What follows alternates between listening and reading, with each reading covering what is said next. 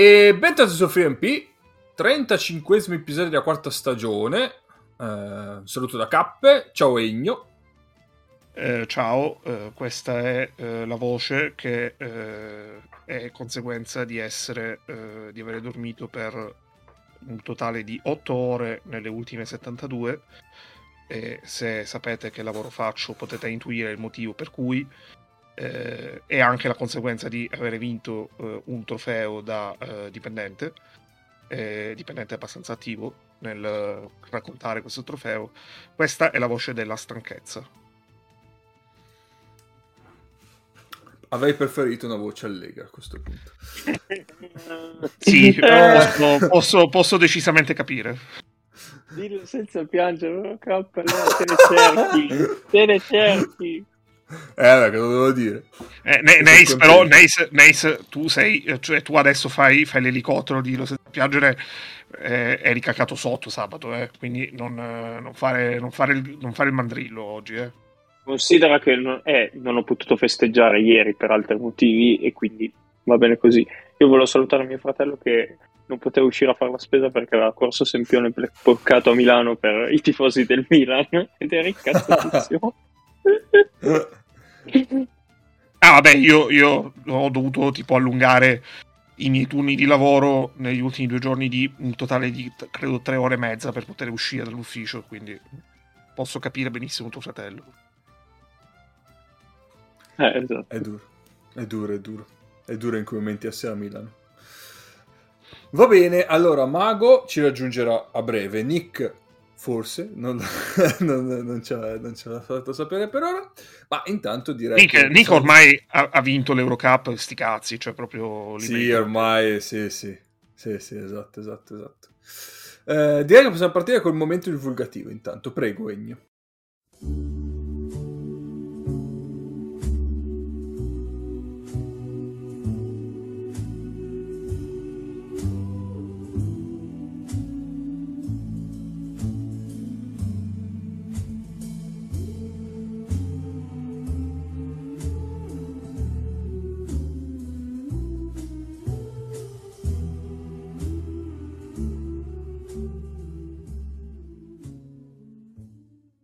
Eh, sì, un momento divulgativo in formato ridotto, eh, perché, eh, il 24 ma- non perché il 24 maggio eh, sia un giorno eh, privo di eventi particolari.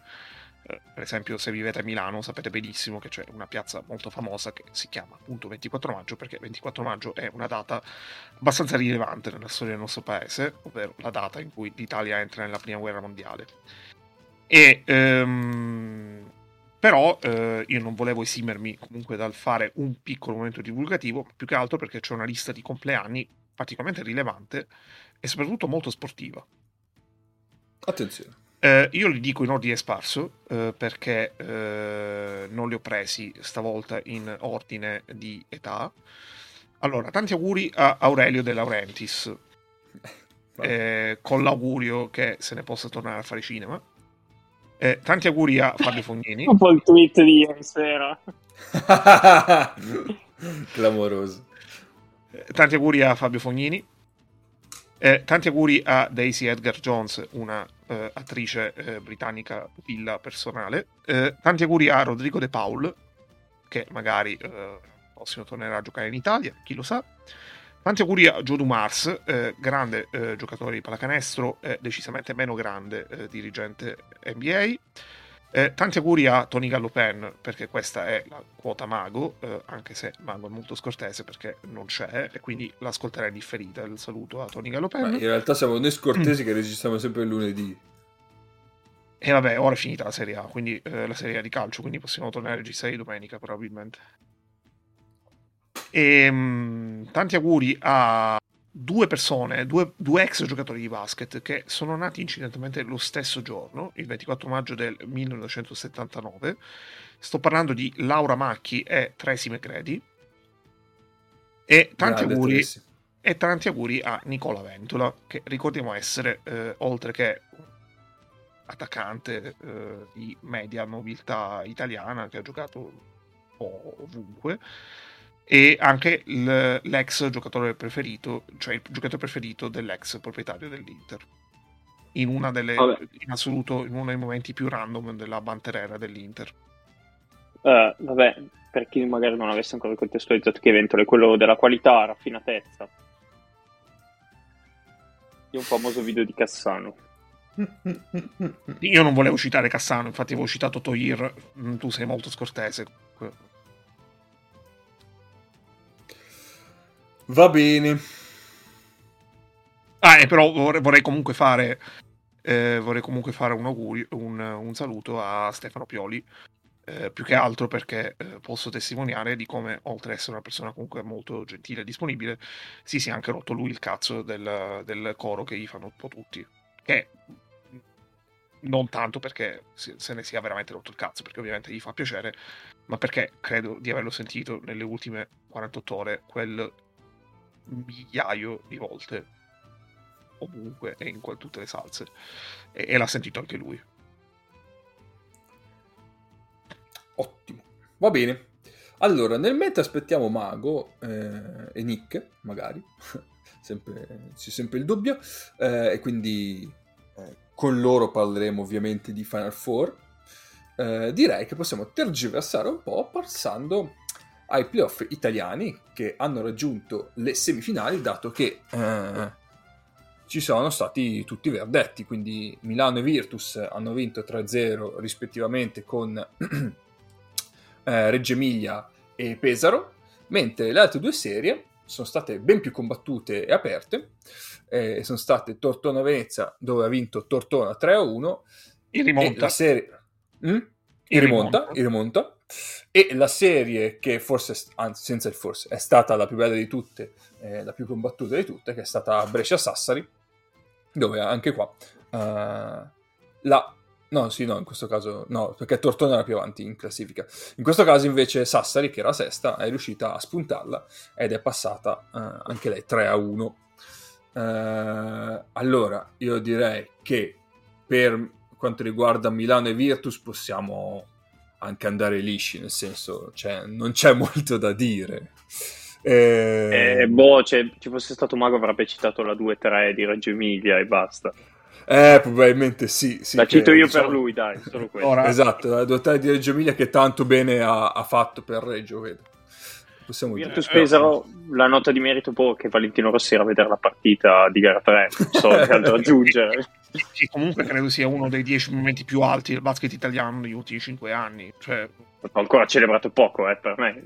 Eh, esatto, cioè, obiettivamente portare Valentino Rossi a vedere una partita di playoff è, è un traguardo, e sono molto serio in questo caso, non sto scherzando.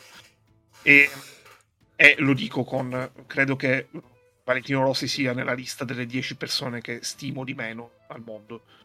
È una lista che eh, non farò in pubblico, ma farò solamente in un senza giacca.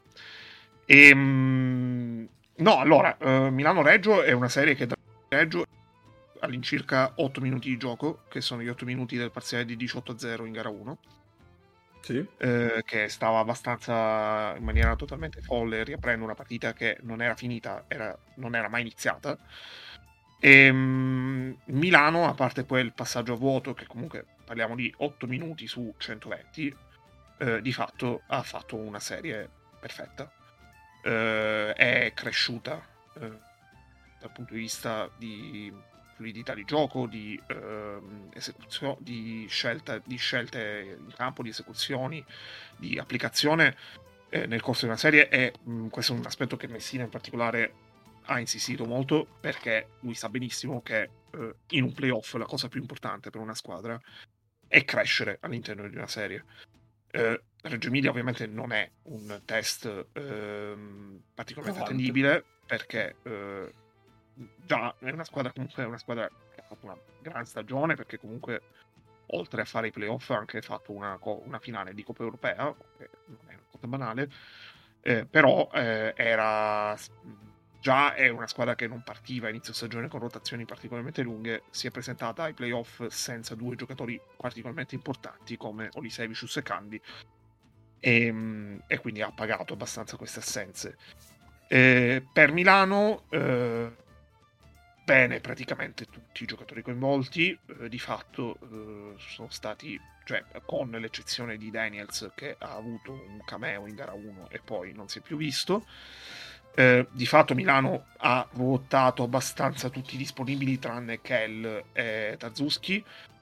Mm, se per Tarzuski io immagino possa esserci un impiego eh, a seconda però soprattutto di quelle che saranno le condizioni di Melli che dovrebbe rientrare per gara 1 delle semifinali ehm, contro Sassari o più probabilmente anche se più complesso da immaginare in un'eventuale finale con la Virtus eh, Kell eh, direi che eh, a meno di particolari colpi di scena ha già giocato la sua ultima partita come maglia dell'Olimpia ehm, vorrei spendere, in una serie che praticamente è stata una non competitiva, eh, due parole eh, per Gigi Datome, che eh, soprattutto in gara 1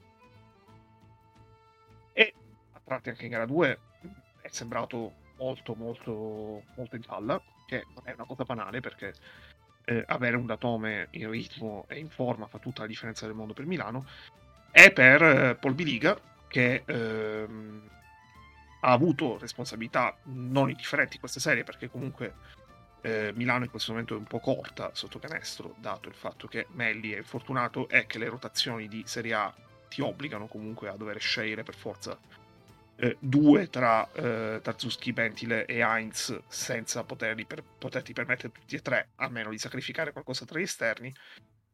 E eh, Biliga ha risposto abbastanza presente eh, in, ogni occasione in cui è stato impiegato mh, mm, ha, ha, anche fatto canestro, che eh, non è dice, necessariamente una cosa che gli viene molto richiesto, però in generale eh, è, stato, è, stato, molto presente, è stato probabilmente... Mh, mm, non è stato il miglior giocatore della serie per Milano, è stato sicuramente tra i 3-4 migliori giocatori della serie. Per Reggio, eh, solo una nota di encomio per la totale stoicità di Cinciarini che ha giocato una grande gara 1, una buona gara 2 e in gara 3 Milano fondamentalmente non l'ha fatto giocare. Sì. Sì, su Milano forse aggiungerà appunto che probabilmente a meno appunto di inserire Tarzuski, io direi che quello è il roster che andrà avanti nei playoff. Sì soprattutto adesso, visto che fino all'inizio playoff si parlava già della semifinale Milano-Brescia, in realtà Milano-Brescia non ci sarà, ma ci sarà Sassari, magari un corpaccione in più da mettere contro ehm, Bilan, potrebbe tornare utile, però adesso, adesso vediamo, perché in teoria appunto tornerà Melli, quindi potrebbe essere che si vada così fino alla fine. Grant alla fine sta rispondendo abbastanza bene, quindi va bene così. E... Su Virtus Pesaro invece io purtroppo ho visto solo spezzone di gara 1, quindi mm, se avete qualcosa da dire, se no andrei anche avanti. Forse l'unica cosa da dire è che la Virtus gara 2 e gara 3 le ho giocati senza Teodosic e un po' il livello offensivo, l'efficienza offensiva sì, di... ha, fatto di, abbastanza di, della Virtus. Eh sì, è un po' calata, giustamente. Alla fine è un po' come Milano, cioè Milano è attaccata, è aggrappata alle creazioni del Ciacio, la Virtus pur avendo comunque diverse altre soluzioni offensive, comunque Teodosic ti dà quello che ah. nessun altro ti può dare, quindi chiaramente quando manca lui si fa un più fatica. Però è anche vero che ha concesso per due gare meno di, 5, di 60 punti, e lì è anche di un'altra chiave che, quello che abbiamo detto già più volte, la difesa della Virtus è, è salita di livello dall'arrivo di Hackett e Schengelia. E quindi cioè, anche se non riesci a mantenere il solito livello offensivo comunque la difesa ti porta via tanta fatica in meno. Non Ma, so se volete aggiungere um, qualcosa. Pesaro ha giocato una serie mh, abbastanza orgogliosa pur essendo molto limitato nelle, nei mezzi a disposizione per poter far fronte a una squadra come la Virtus. Eh, diciamo che mm, onestamente mi aspettavo un po' peggio da, da Pesaro e quindi questo è, credo sia un ulteriore testamento di quello che è stato il lavoro eccezionale di Banchi. Ehm, di fatto uh, senza Teodosic la Virtus per una per tre tempi su, tre, tre tempi su, su quattro tra gara 2 e gara 3 eh, ha giocato a un livello eh, difensivo straordinario. Eh, in, ha concesso abbastanza nel primo tempo di gara 3 però ci sta perché comunque Pesaro era anche spinta da quello che era il fattore ambientale e, ehm, però difensivamente ehm, è, stata, è stata perfetta fondamentalmente. E soprattutto eh, non ci ha capito veramente niente eh, Delfino che oltre ad essere arrivato debito abbastanza d'ossigeno cioè abbastanza in debito d'ossigeno a fine stagione ha giocato una brutta serie ed è una cosa che, che volevo citare più che altro perché è, è, plausibile pensare che queste siano state le ultime partite della carriera di Delfino. E ehm, da mm, quello che ho, ho, notato è che Scariolo mh, mm, sta sperimentando abbastanza a livello di rotazioni perché eh, non credo abbia mm, un, in un contesto dove, eh, Milos, dove Teodosic ha eh, o non c'è proprio, o è tipo in panchina per, per onore di firma, però non è disponibile, e, ehm, mh, oppure eh, è, come si chiama, eh, un po' acciaccato, quindi ha un minutaggio limitato, e in quel caso eh, Cariolo muove abbastanza, cioè gara 2 Manion ha giocato tanto e bene, eh, gara 3 Manion praticamente non ha giocato perché non ha avuto lo stesso ingresso di gara 3. Mm, è una cosa che onestamente voglio vedere non tanto nella serie contro Tortona, perché eh, se comunque eh, la Virtus Tortona in questa stagione l'ha sofferta abbastanza, eh, perché ha perso male due partite abbastanza importanti come eh, la, l'andata in regular season e soprattutto la semifinale di Coppa Italia e, e anche nella, eh, per un tempo del ritorno del match di ritorno in campionato la Virtus ci aveva capito abbastanza poco. E, ehm, dall'altro ovviamente eh, siamo in playoff Virtus anche dall'ultima partita con Tortona è cresciuta abbastanza come rendimento e come affiatamento dopo l'arrivo di Archeto Schengelia eh, però eh, quelle che sono state alcune indicazioni mh, abbastanza timide eh, che eh, hanno lasciato, eh, ha lasciato la serie della Virtus. Sono curioso di vedere se con Tortona eh, erano semplicemente robe semplici oppure più che altro un discorso di eh, la Virtus è molto forte, però non è. cioè è un po' quella che era Milano l'anno scorso. Cioè è come se si fossero capovolti i ruoli, per certi versi. Però questo lo vedremo anche a partire dalle Invertiti i ruoli in che senso?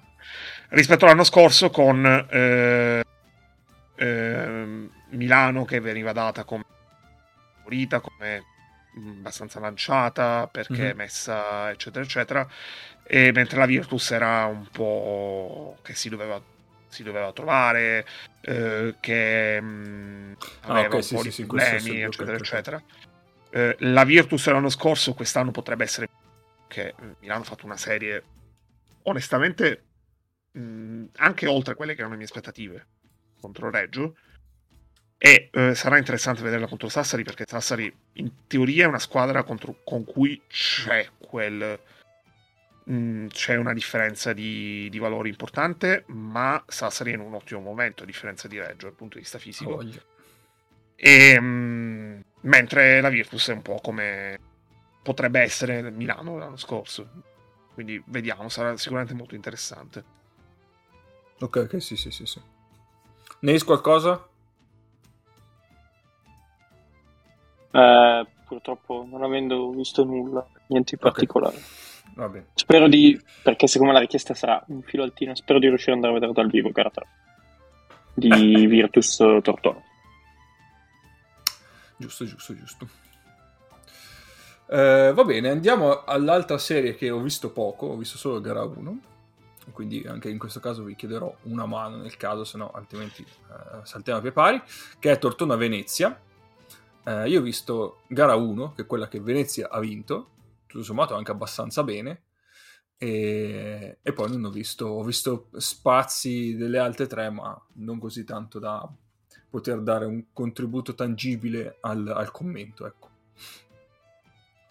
Voi avete visto qualcosa? Allora, eh, questa serie Venezia ha vinto la partita in cui ha fatto canestro eh, bene, in cui non ha eh, ecceduto nel tiro da 3 perché ha tirato il 33% da 3, che comunque è una percentuale non eccezionale, ma nemmeno disastrosa. Sì. Però ha fatto 20 tiri da 2 in più rispetto ai tiri da 3, che questo, diciamo, per quella che Venezia è... può essere un'anomalia. Perché Venezia è una squadra che di solito quando è in difficoltà tende molto a rifugiarsi nel tiro da 3 e a... arriva anche in certe partite ad avere un livello tipo un rapporto 1-1 eh, nei tiri segnati. Cosa che è successo in gara 2 e in gara 3 e abbastanza anche in gara 4, dove le percentuali, soprattutto in gara 2 e in gara 3, sono state decisamente pessime, perché parliamo di un 13 su 50 da 3 in due partite. E, um, e sono state due partite nettamente vinte da Tortona, in cui uh, Venezia, dal punto di vista offensivo, non ci ha capito niente. Uh, difensivamente non ha preso imbarcate enormi dal punto di vista del punteggio dei punti subiti, ma anche perché Tortona è una squadra che sa, cioè non, non deve per forza correre a 100.000 all'ora per, per essere efficace, per avere un, un rendimento, standard di livello elevato. E eh, gara 4 Venezia ha lottato un po' di più, ha provato a, rimanere, a rientrare in partita, ma e è abbastanza finita e eh, a giudicare da tutta una serie di dichiarazioni di partita è stata la partita che ha chiuso un ciclo. Mm, l'ha chiuso probabilmente male eh, forse con un anno in, un anno di troppo. Senza eh, forse dai. Eh, sì. Ah, non, allora non so se per quanto riguarda De Raffaele ma no, sicuramente per eh, quanto per riguarda il gruppo squadra sì, per quanto riguarda molti giocatori. Per quanto riguarda sì, molti sì, giocatori sì. Sì, sì, assolutamente. E ehm, adesso per Venezia sarà un'estate interessante perché eh, non, eh, non, è in queste in questa non si trova in questa situazione da, da tanti anni. Nel dover ricostruire, rifondare e mettere a posto. Quindi vediamo. Sì. Sì, io Porto, appunto... Portona mm per il resto eh, al di là da chi l'ammazzano sì ma al di là di evitare la retorica sulla mh, mm, sulla hanno promossa okay. esatto eccetera eccetera perché Tortona è una promossa abbastanza anomala eh, Tortona quest'anno ha dimostrato di essere una delle prime 4-5 forze di questo campionato quindi la sua semifinale è, abbast- cioè, è totalmente legittima dal punto di vista Beh, proprio considerando... sportivo, sportivo, e tecnico.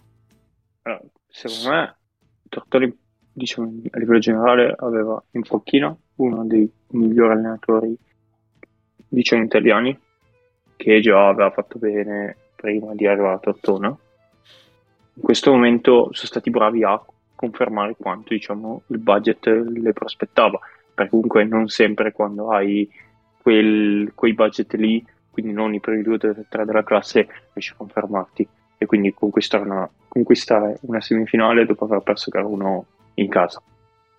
Perché comunque Venezia è squadra che sa giocare queste partite, Tortona, giocatori che ha giocato a quel livello lì, nessuno probabilmente. No, beh, aspetta, nessuno. Mm, cioè a livello di playoff, eh, che playoff? Kane e Bright hanno giocato. Sì, Fioi, figurati pure. Eh, ma Kane, Kane, ha fatto playoff? Sì, Kane ha fatto i playoff. Ma lui non me lo ricordavo, sinceramente. Comunque, sono stati bravi comunque a, a dare fiducia al gruppo squadra un po' dell'anno scorso. alla fine ha trovato, cioè quando dopo il primo mese che aveva faticato Makura è entrato in, cioè ha capito come si gioca una parenza italiana, comunque di qua in Europa è stato veramente la svolta. Il primo mese lui faceva veramente, era spaesato in campo. Romandino poi con, Romandino con quattro, con quattro tiratori e un lungo grosso sotto ci ha sempre fatto le fortune delle sue squadre. Quindi, giù cappello a loro, bravi. Alla fine la terza piemontese che fa semifinale scudetto. la storia. E... Chi è l'altra oltre a Biella? Torino. Berloni Torino con uh, Caglieris della Valle. Ah, la, prim- la, prima incarnazione dell'Auxilium, ok. Mm. E, um, sì, su um, Tortona, parlandone un attimo di, a livello di costruzione della squadra, perché comunque abbiamo parlato poche volte questa di Tortona, e secondo me Tortona ha fatto... Um, ha costruito probabilmente... Cioè, se tu devi, devi identificare quella che è come costruire una squadra eh, con buone disponibilità economiche alla prima stagione in Serie A, eh, quello di Tortona è il manuale. Perché eh, Tortona, partendo, aveva comunque una base molto buona, perché comunque è la base con cui ha vinto, banalmente ha vinto la Serie A2. E quindi mh, ha tenuto tutto il nucleo di italiani che su alcuni si sapeva che comunque erano giocatori che potevano essere giocatori onesti a livello di Serie A, su altri invece eh, hanno elevato abbastanza il loro per essere comunque adeguati a questo contesto e ha tenuto eh, il più possibile gli americani perché eh, Cannon è rimasto eh, con un ruolo comunque decisamente diverso rispetto a quello che aveva in A2 e credo che Sanders pure aveva finito la stagione di sì, sì, sì, no, no, erano i due americani dell'anno scorso, cioè esatto. che in A2 prendevano delle cifre senza senso. Sì, sì, ovviamente perché sono sono due giocatori di Serie A. Cioè. Eh. E soprattutto Sanders, che non comunque ci è arrivato adesso, però è comunque che non è stato un, uno dei lunghi principali. Eh, Sanders era stato 2. sfortunato l'anno a Trento, si era fatto male lui, eh, abbastanza esatto. serio. E... Si è dovuto un po' reinventare, cioè reinventare, è dovuto tornare giù in A2 a Casale per poi ripartire e risalire in Serie E eh, dal punto di vista gioca- degli innesti eh, ha ragionato in maniera molto, molto, molto fluida, cioè molto corretta, perché eh, ha preso eh, due giocatori molto esperti a livello di Serie A, eh, perché Chris Wright ha giocato in tantissime squadre e credo abbia fatto bene in tutte le squadre di Serie A in cui ha giocato, e Tyler Kane nemmeno parlarne, perché è lo stesso.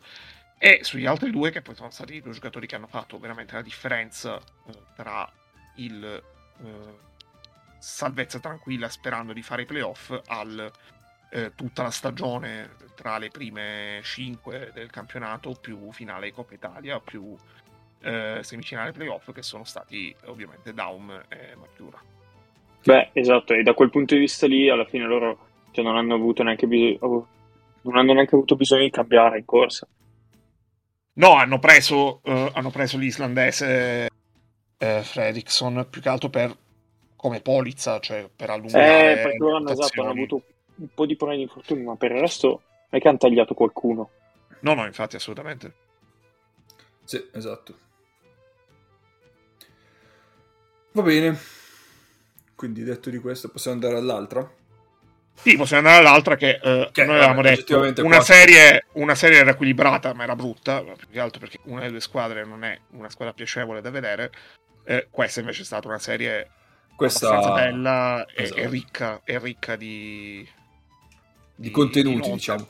Esatto. Era, era, si partiva, cioè, si sapeva già fin dal principio che sarebbe stata una delle serie più belle perché si affrontavano Brescia, che era stata eh, passatemi il termine della rivelazione del campionato, eh, è arrivata terza, è stato tutto l'anno agli, ad alti livelli, che battagliava con Milano e Virtus per un posto lì eh, tra le prime tre, e, e, Sassari che invece dopo un inizio un po' balbettante ha messo in riga, eh, ha messo in sesto diciamo, eh, gli stranieri, ha aggiunto poi Bilan per cioè per, ev- per, eventi esterni, no, diciamo, perché Milan giocava in, um, al Prometei.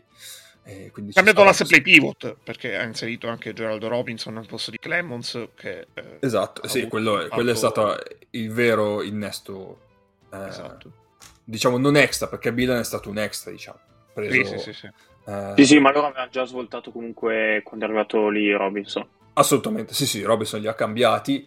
È chiaro che poi con Bilan aumenti ancora più eh, il livello perché ti dà una dimensione offensiva eh, che prima non avevano, ti dà anche un po' di esperienza, intelligenza sotto canestro, anche nella fase difensiva, anche se non è... Eh, vale un po' il teorema Schermadini eh, per Bilan. Eh, esatto, sì, sì, vale, vale molto, vale molto, esatto. E, e quindi arriva ovviamente molto in forma e, e, quindi Brescia, come dicevamo in sede di preview, era anche stata un po' sfortunata a, tra tutte a beccare appunto Sassari. E serie che appunto ha visto Brescia vincere gara 1, tutto sommato anche mh, mm, bene, nel senso in controllo, mh, mm, cioè sudando, perché comunque Sassari gli ha fatta sudare quella gara 1. Eh... Subendo, tanto, subendo tanto dal punto di vista difensivo. Sì, assolutamente. E, e poi uh, Sassari ha vinto le eh, successive tre, la prima in trasferta eh, molto bene, le altre due chiaramente eh, ci arriveremo, ma sono state condizionate chiaramente dall'infortunio di, di, Della Valle e successivamente quello di Gabriel, che hanno tolto di fatto eh, due giocatori importanti a Magro. E poi in gara 4 eh, c'è stata una prestazione monster incredibile di, di Nasme Tulong, che in qualche modo eh, con un effort non solo lui, suo, ma anche di tutta la squadra e tutti gli altri che erano rimasti, eh, l'hanno fatta sudare quasi. Io ci credevo che a un certo punto vi- avrebbero vinto, eh, però così non è stato. Ma andiamo con ordine. Questa serie eh, è stata una serie che si è giocata sugli 80 possessi. Fate conto che eh, tutte le altre serie si sono giocate sotto i 70.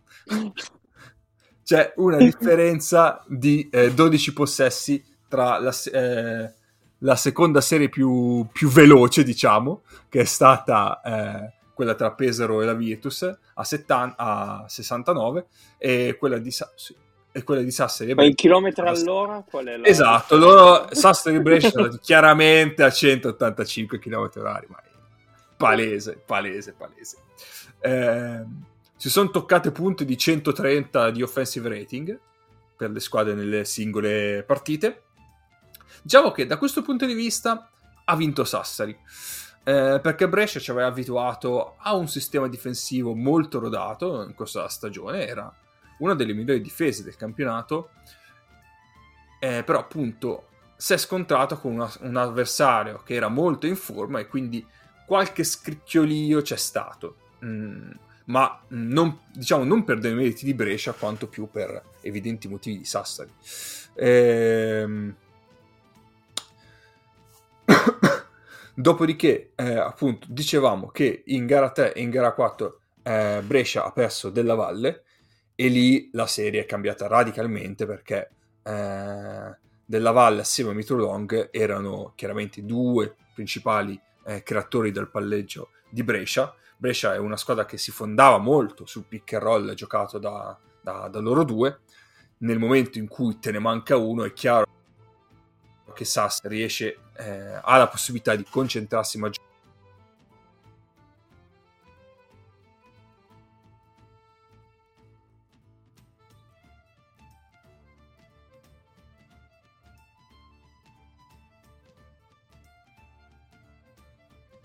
Su... Eh, comunque li sgusciava via, aveva difficoltà a trovare compagni smarcati.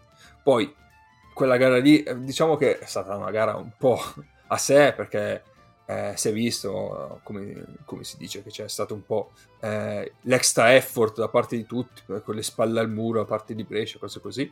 Eh, se vogliamo condire con un po' di rom- romanzare un po' la partita, però di fatto eh, Mitolong era l'unico che, che attaccava e, poi quando riusciva eh, o da rimbalzi offensivi o eh, appunto per i passaggi di Mito Long anche gli altri riuscivano quantomeno a incidere offensivamente e alla fine l'hanno fatto perché hanno fatto 95 punti eh, però quella è stata diciamo la chiave la perdita eh, di Della Valle poi ulteriormente eh, si è fatto male anche Gabriel eh, e quindi gli ha tolto un ulteriore eh, giocatore della rotazione a magro.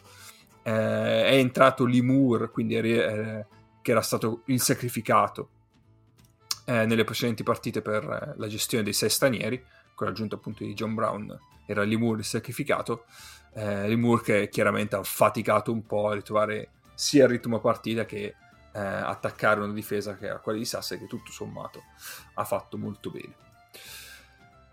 Voi che mi dite su questa serie? Uh, che sono d'accordo nel dare più meriti a Sasse che dei meriti a Brescia e che uh, questa serie dimostra come uh, non sempre l'aggiungere un ottimo giocatore, anche se è un giocatore, ma di sistema piuttosto che di talento individuale ha una squadra ben affiatata, ben odiata, eh, a fare tutto questo a stagione in corso eh, sia garanzia di successo.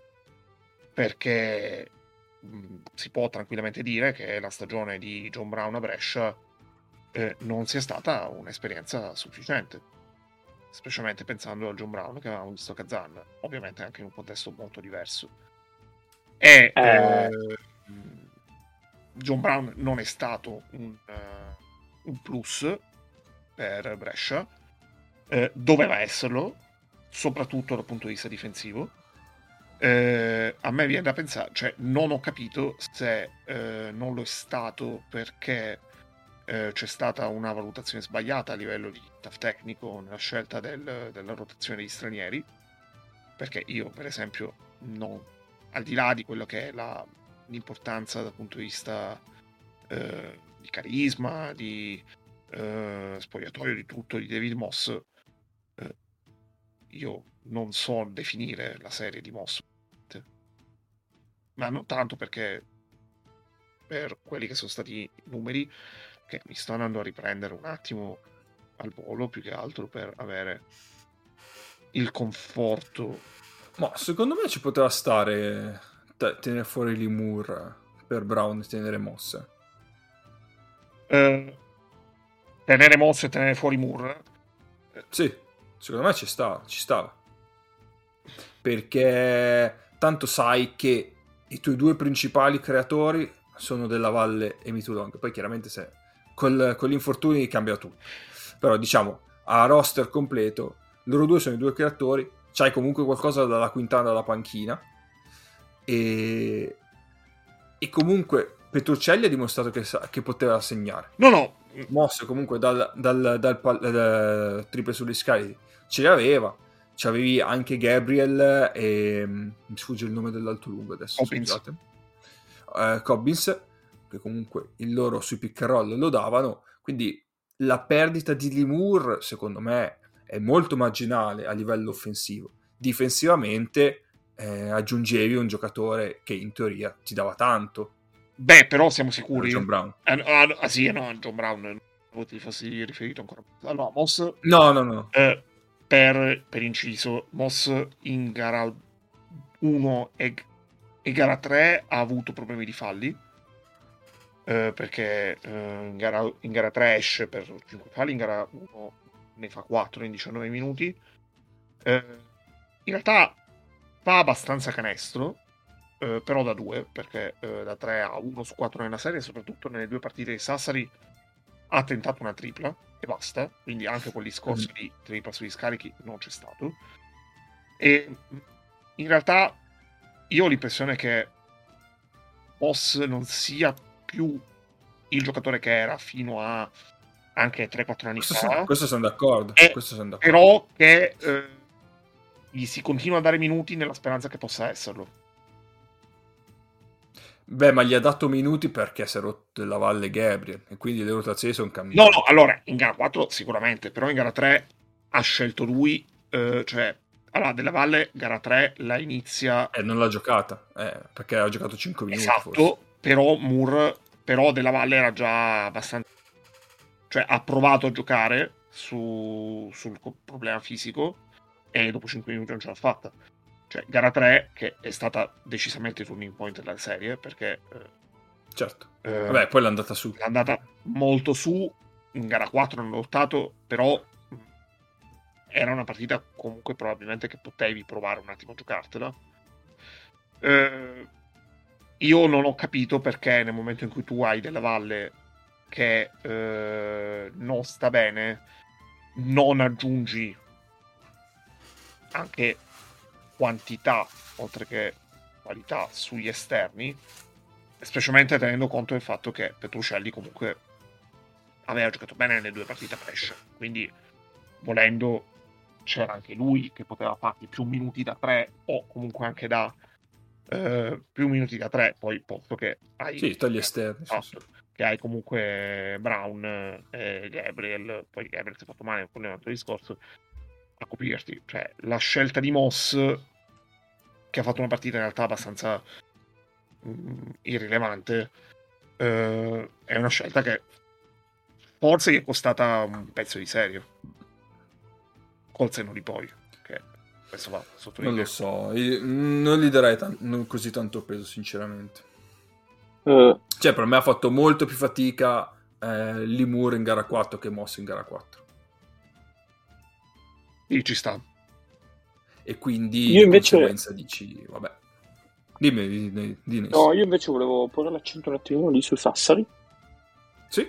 Che secondo me poi, come spesso accade in queste tipologie, cioè di, di partite, quindi di serie, dove se becchi un mismatch, un mismatch lo cavalchi finché piuttosto non ti esce dalla gara l'altro, comunque finché tu non continui a, ad avere vantaggi.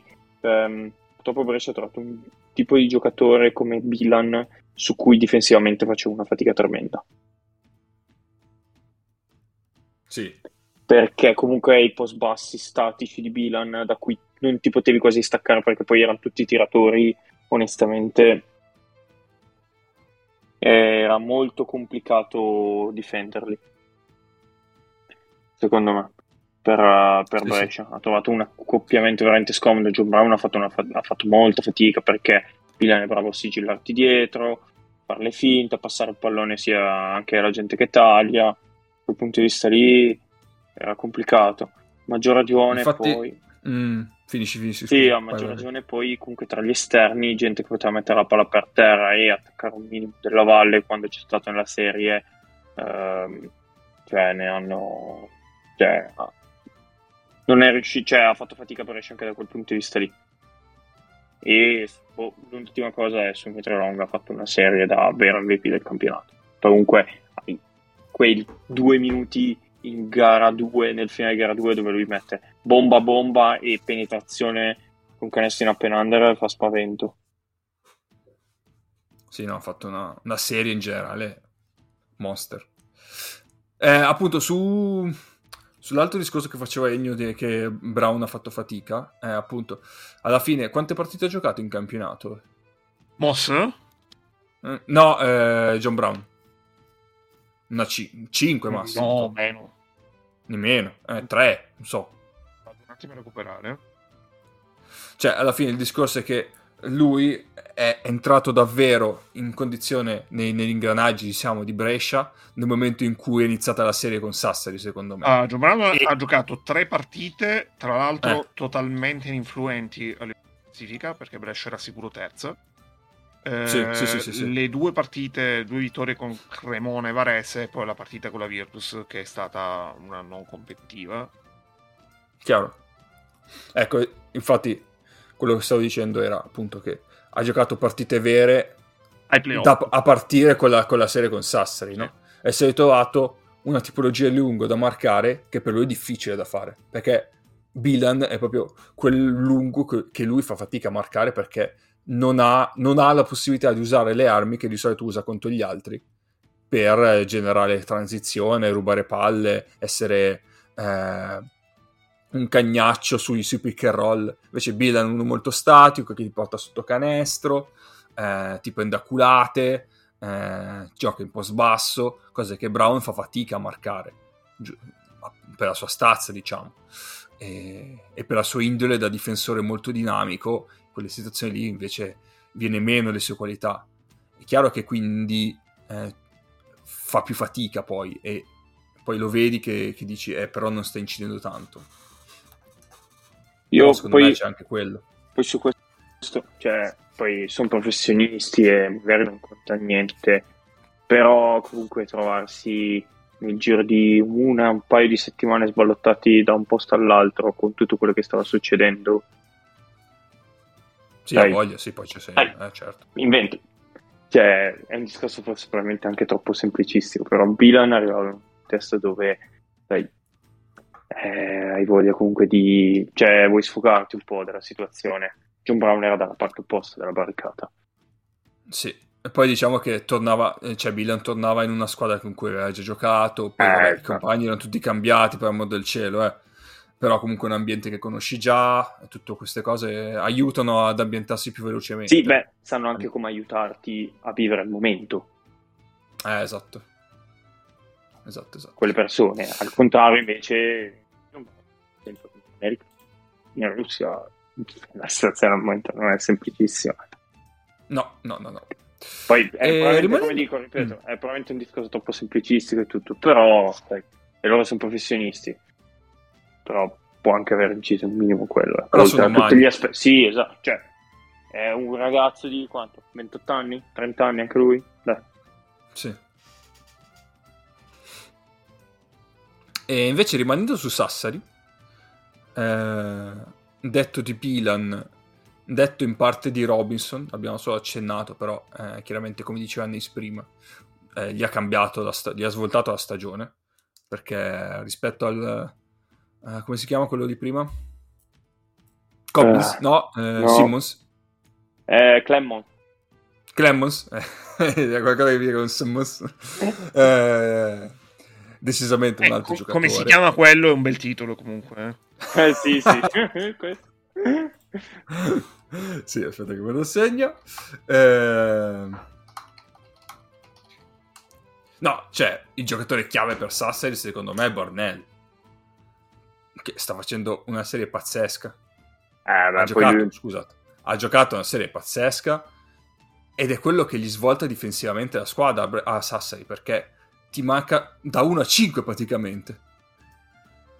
Ti manca da 1 a 5, cambia, eh, è sempre molto attivo, eh, ti rompe le palle e poi di là comunque eh, se gioca a 3 diciamo tra gli esterni eh, può portare il- l'esterno in post basso, se no comunque ha una discreta mano dall'arco e quindi non lo puoi neanche battezzare. Eh, lui secondo me è l'arma, la, cioè la vera chiave di Sassari. Eh, esatto, cioè, per Sassari probabilmente non è la squadra forte di qualche anno fa, però c'è un po' il loro Pierre, eh, Pierre, Pierre. Eh, ci sta, dai, ci sta. Va bene. Quindi direi, prima di passare all'Eurolega, possiamo fare due annotazioni, due sulle semifinali che si andranno a giocare. Eh, se volete ricordare le date, voi che le sapete già, perché io ancora non le so. E sabato, eh, venerdì gara 1 di Venezia eh, Tortona e sabato Ok. gara 1 di eh, Milano Sassari. Poi da lì si gioca. Ok, ok. Cioè, Scusate, Virtus mi- gioca a Venezia. Eh, vabbè, Venezia. Venezia, vabbè. Eh, eh, sono veramente stanco. Eh, Virtus gioca venerdì e domenica, Milano gioca dom- sabato e lunedì e poi si continua così. E poi si cambia. Sì. Va bene, va bene, va bene. E Eh, ti direi che no- non so quando giocano ogni due giorni, penso. Sì, sì, Ok. uno sì, uno no. Eh, quindi dette delle date, eh, Virtus Tortona si presenta come anche qua una serie interessante perché tutto sommato Tortona è vero che ha incontrato due volte non questa Virtus, però eh, l'ha battuta due volte su tre, no? Sì. Sì. Quindi Sì, soprattutto Tutto la prima partita di andata era veramente stato un qualcosa di... sì, cioè, sì, sì. qualcosa a Eh, parte. diciamo che- Forse è stata la peggiore, Eh, sì. la peggiore partita stagionale della Virtus, sicuramente in Italia. Sì, Può sì, ma essere. secondo me è anche peggio della partita in Coppa Italia. Sì, no, peggio della partita in Coppa Italia sicuro. Perché la partita in Coppa Italia, Diciamo- la partita in Coppa Italia è, è- è una partita straordinaria di Tortona, più che una partita brutta della Virtus. Quella di campionato è stata tutte e due. Sì, poi aggiungici che quella partita di campionato eh, Vita Tortona, cioè, Tortona ha fatto ha molto canestro a tre punti, aveva pescato un jolly con la partita di Tavernelli, fa 3 su 3 da tre punti, di cui una col fallo. Non so se onestamente quest'anno è ricapitato. Eh, infatti, cioè, è un record che diciamo rimane lì, ok, però, bene, per la stagione però adesso... la stagione di Tortona era stata molto importante perché quella era stata la prima vittoria casalinga, aveva perso con Treviso alla prima quando Treviso era la squadra più forte del campionato a settembre e poi aveva perso con Brindisi in casa, aveva fatto due vittorie esterne e comunque trovare la prima vittoria in casa contro una, cioè, contro una big del genere, cioè, secondo me l'aveva fatto rendere conto che potevano pensare di fare qualcosa di serio durante Tra l'anno. l'altro la Virtus aveva appena perso con, eh, Napoli. con Napoli. Sì, con le due E- neopromosse.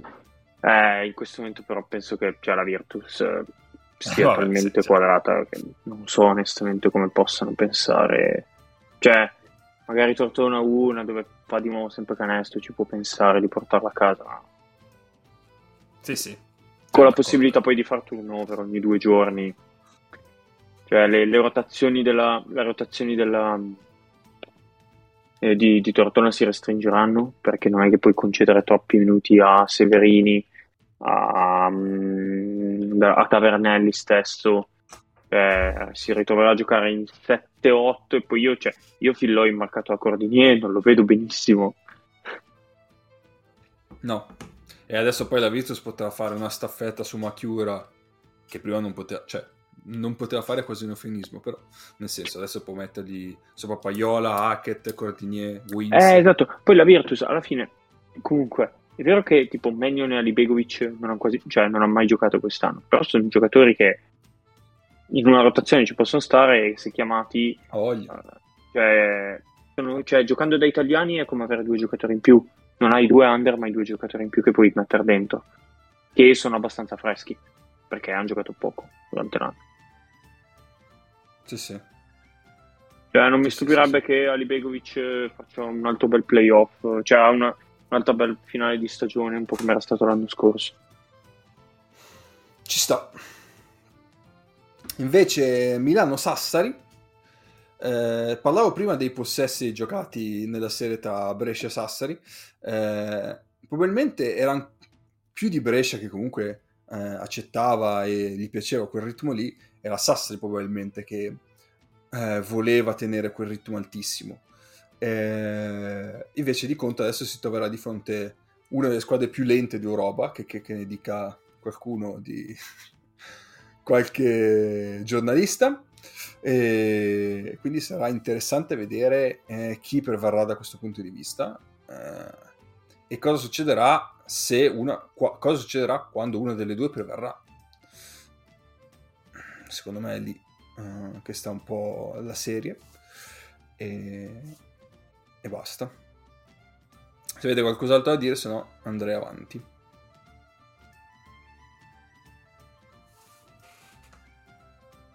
C'è No, silenzio. no, sono, Ok. sono a posto. Andiamo pure. In questi giorni mi cade l'internet, pensavo che magari mi fosse caduto. Va bene, allora abbiamo tergiversato per un'ora, ma ahimè ancora Mago e Nick non si vedono, eh, però eh, è giunto il momento di iniziare a parlare di Final Four, eh, che si sono giocate nel weekend scorso tra giovedì e sabato. Mm, yeah, una distribuzione un po' strana delle partite, devo dire, eh, quest'anno. Però vabbè. Ehm, niente, direi di andare in ordine cronologico e commentare pian piano le varie partite. Poi, nel caso arrivano gli altri, eh, torniamo, facciamo un po' di rewind nel caso. Allora, prima partita è stata eh, Olympiacos Efes, eh, partita molto combattuta, eh, che ha ovviamente visto vincere eh, l'Efes su una tripla all'ultimo secondo eh, di, la, di no, non Larkin, eh, di Mizic. Forse Che- la ah. partita più bella delle Final Four. Ma io ti direi anche senza Pensavo dicessi grazie a un 4 su 4 a 3 punti. Eh, vabbè, si può anche dire quello, si può anche dire che... eh, Cioè, cioè, sì, va bene sta tripla di qualcuno- Mizic, ma quello che conta è altro.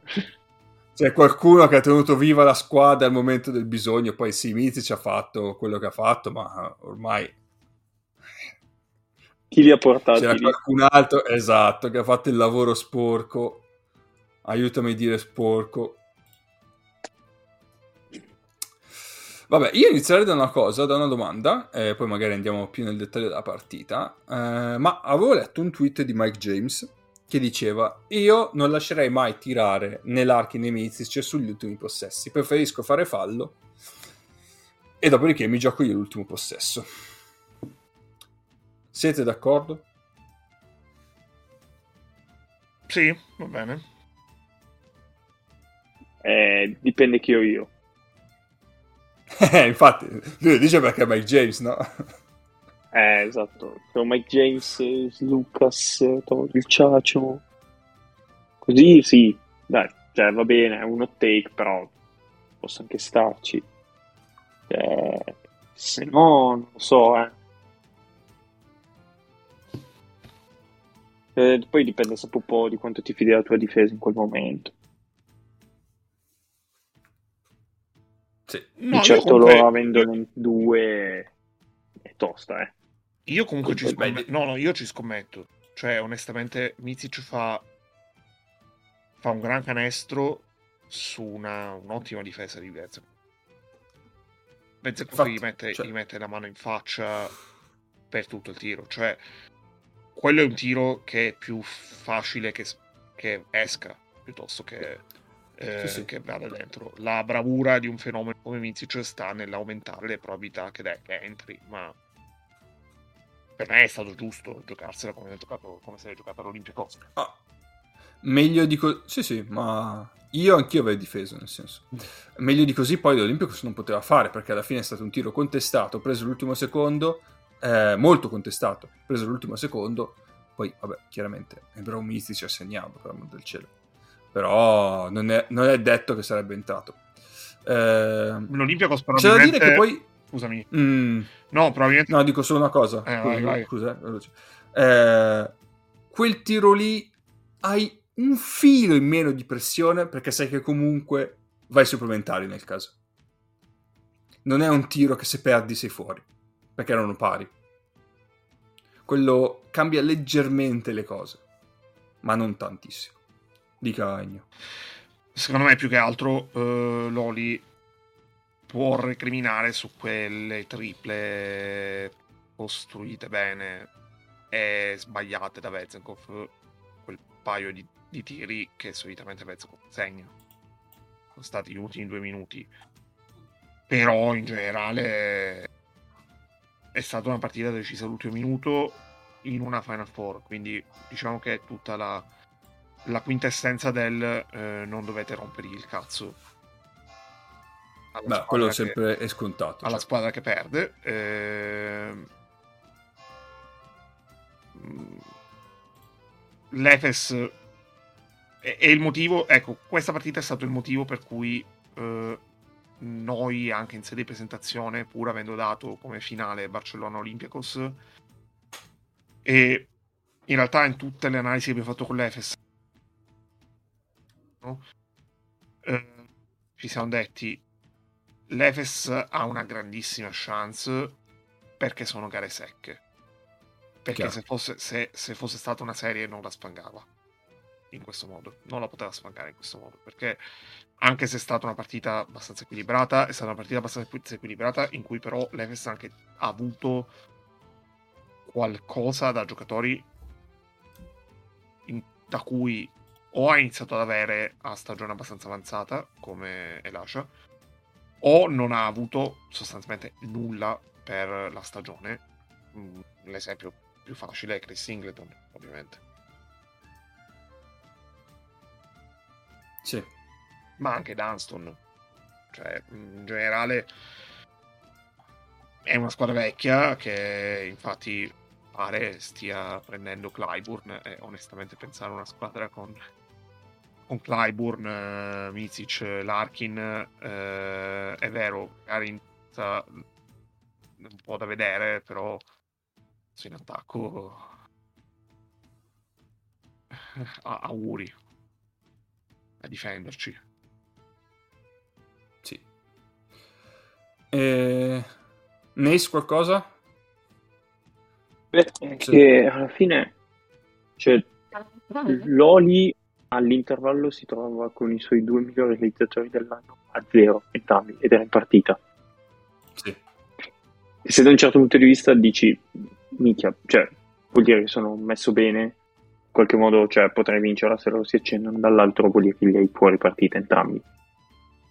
E alla fine è un po' Bezenkov li ha traditi. Perché se Dorsey ha avuto delle fiammate nel secondo tempo, Vedeco proprio non, non, mai, non c'è mai entrato, non ha mai azzeccato. Acciccato. Eh sì. sì. Ma anche ha fatto un paio di errori proprio brutti. Cioè, non tipo tiro dentro fuori, cioè proprio delle, dei mattoni ha tirato da tre punti. Da quel punto di vista lì, lui ha. cioè, l'ha proprio un po' steccata. Loli, tra l'altro, aveva probabilmente, secondo me, il difensore perfetto per marcare Mizic. Comunque, proprio Nicolau eh, riesce a negargli abbastanza bene la visuale del campo con le braccia lunghe, abbastanza mobile per starci dietro e tenerlo fisicamente quando poi attacca e ti sposta con la spalla. Però, alla fine, il talento di quei due ha fatto un po' la differenza. Eh io volevo arrivare proprio lì perché. Eh, eh su gara secca. Su... Che sì.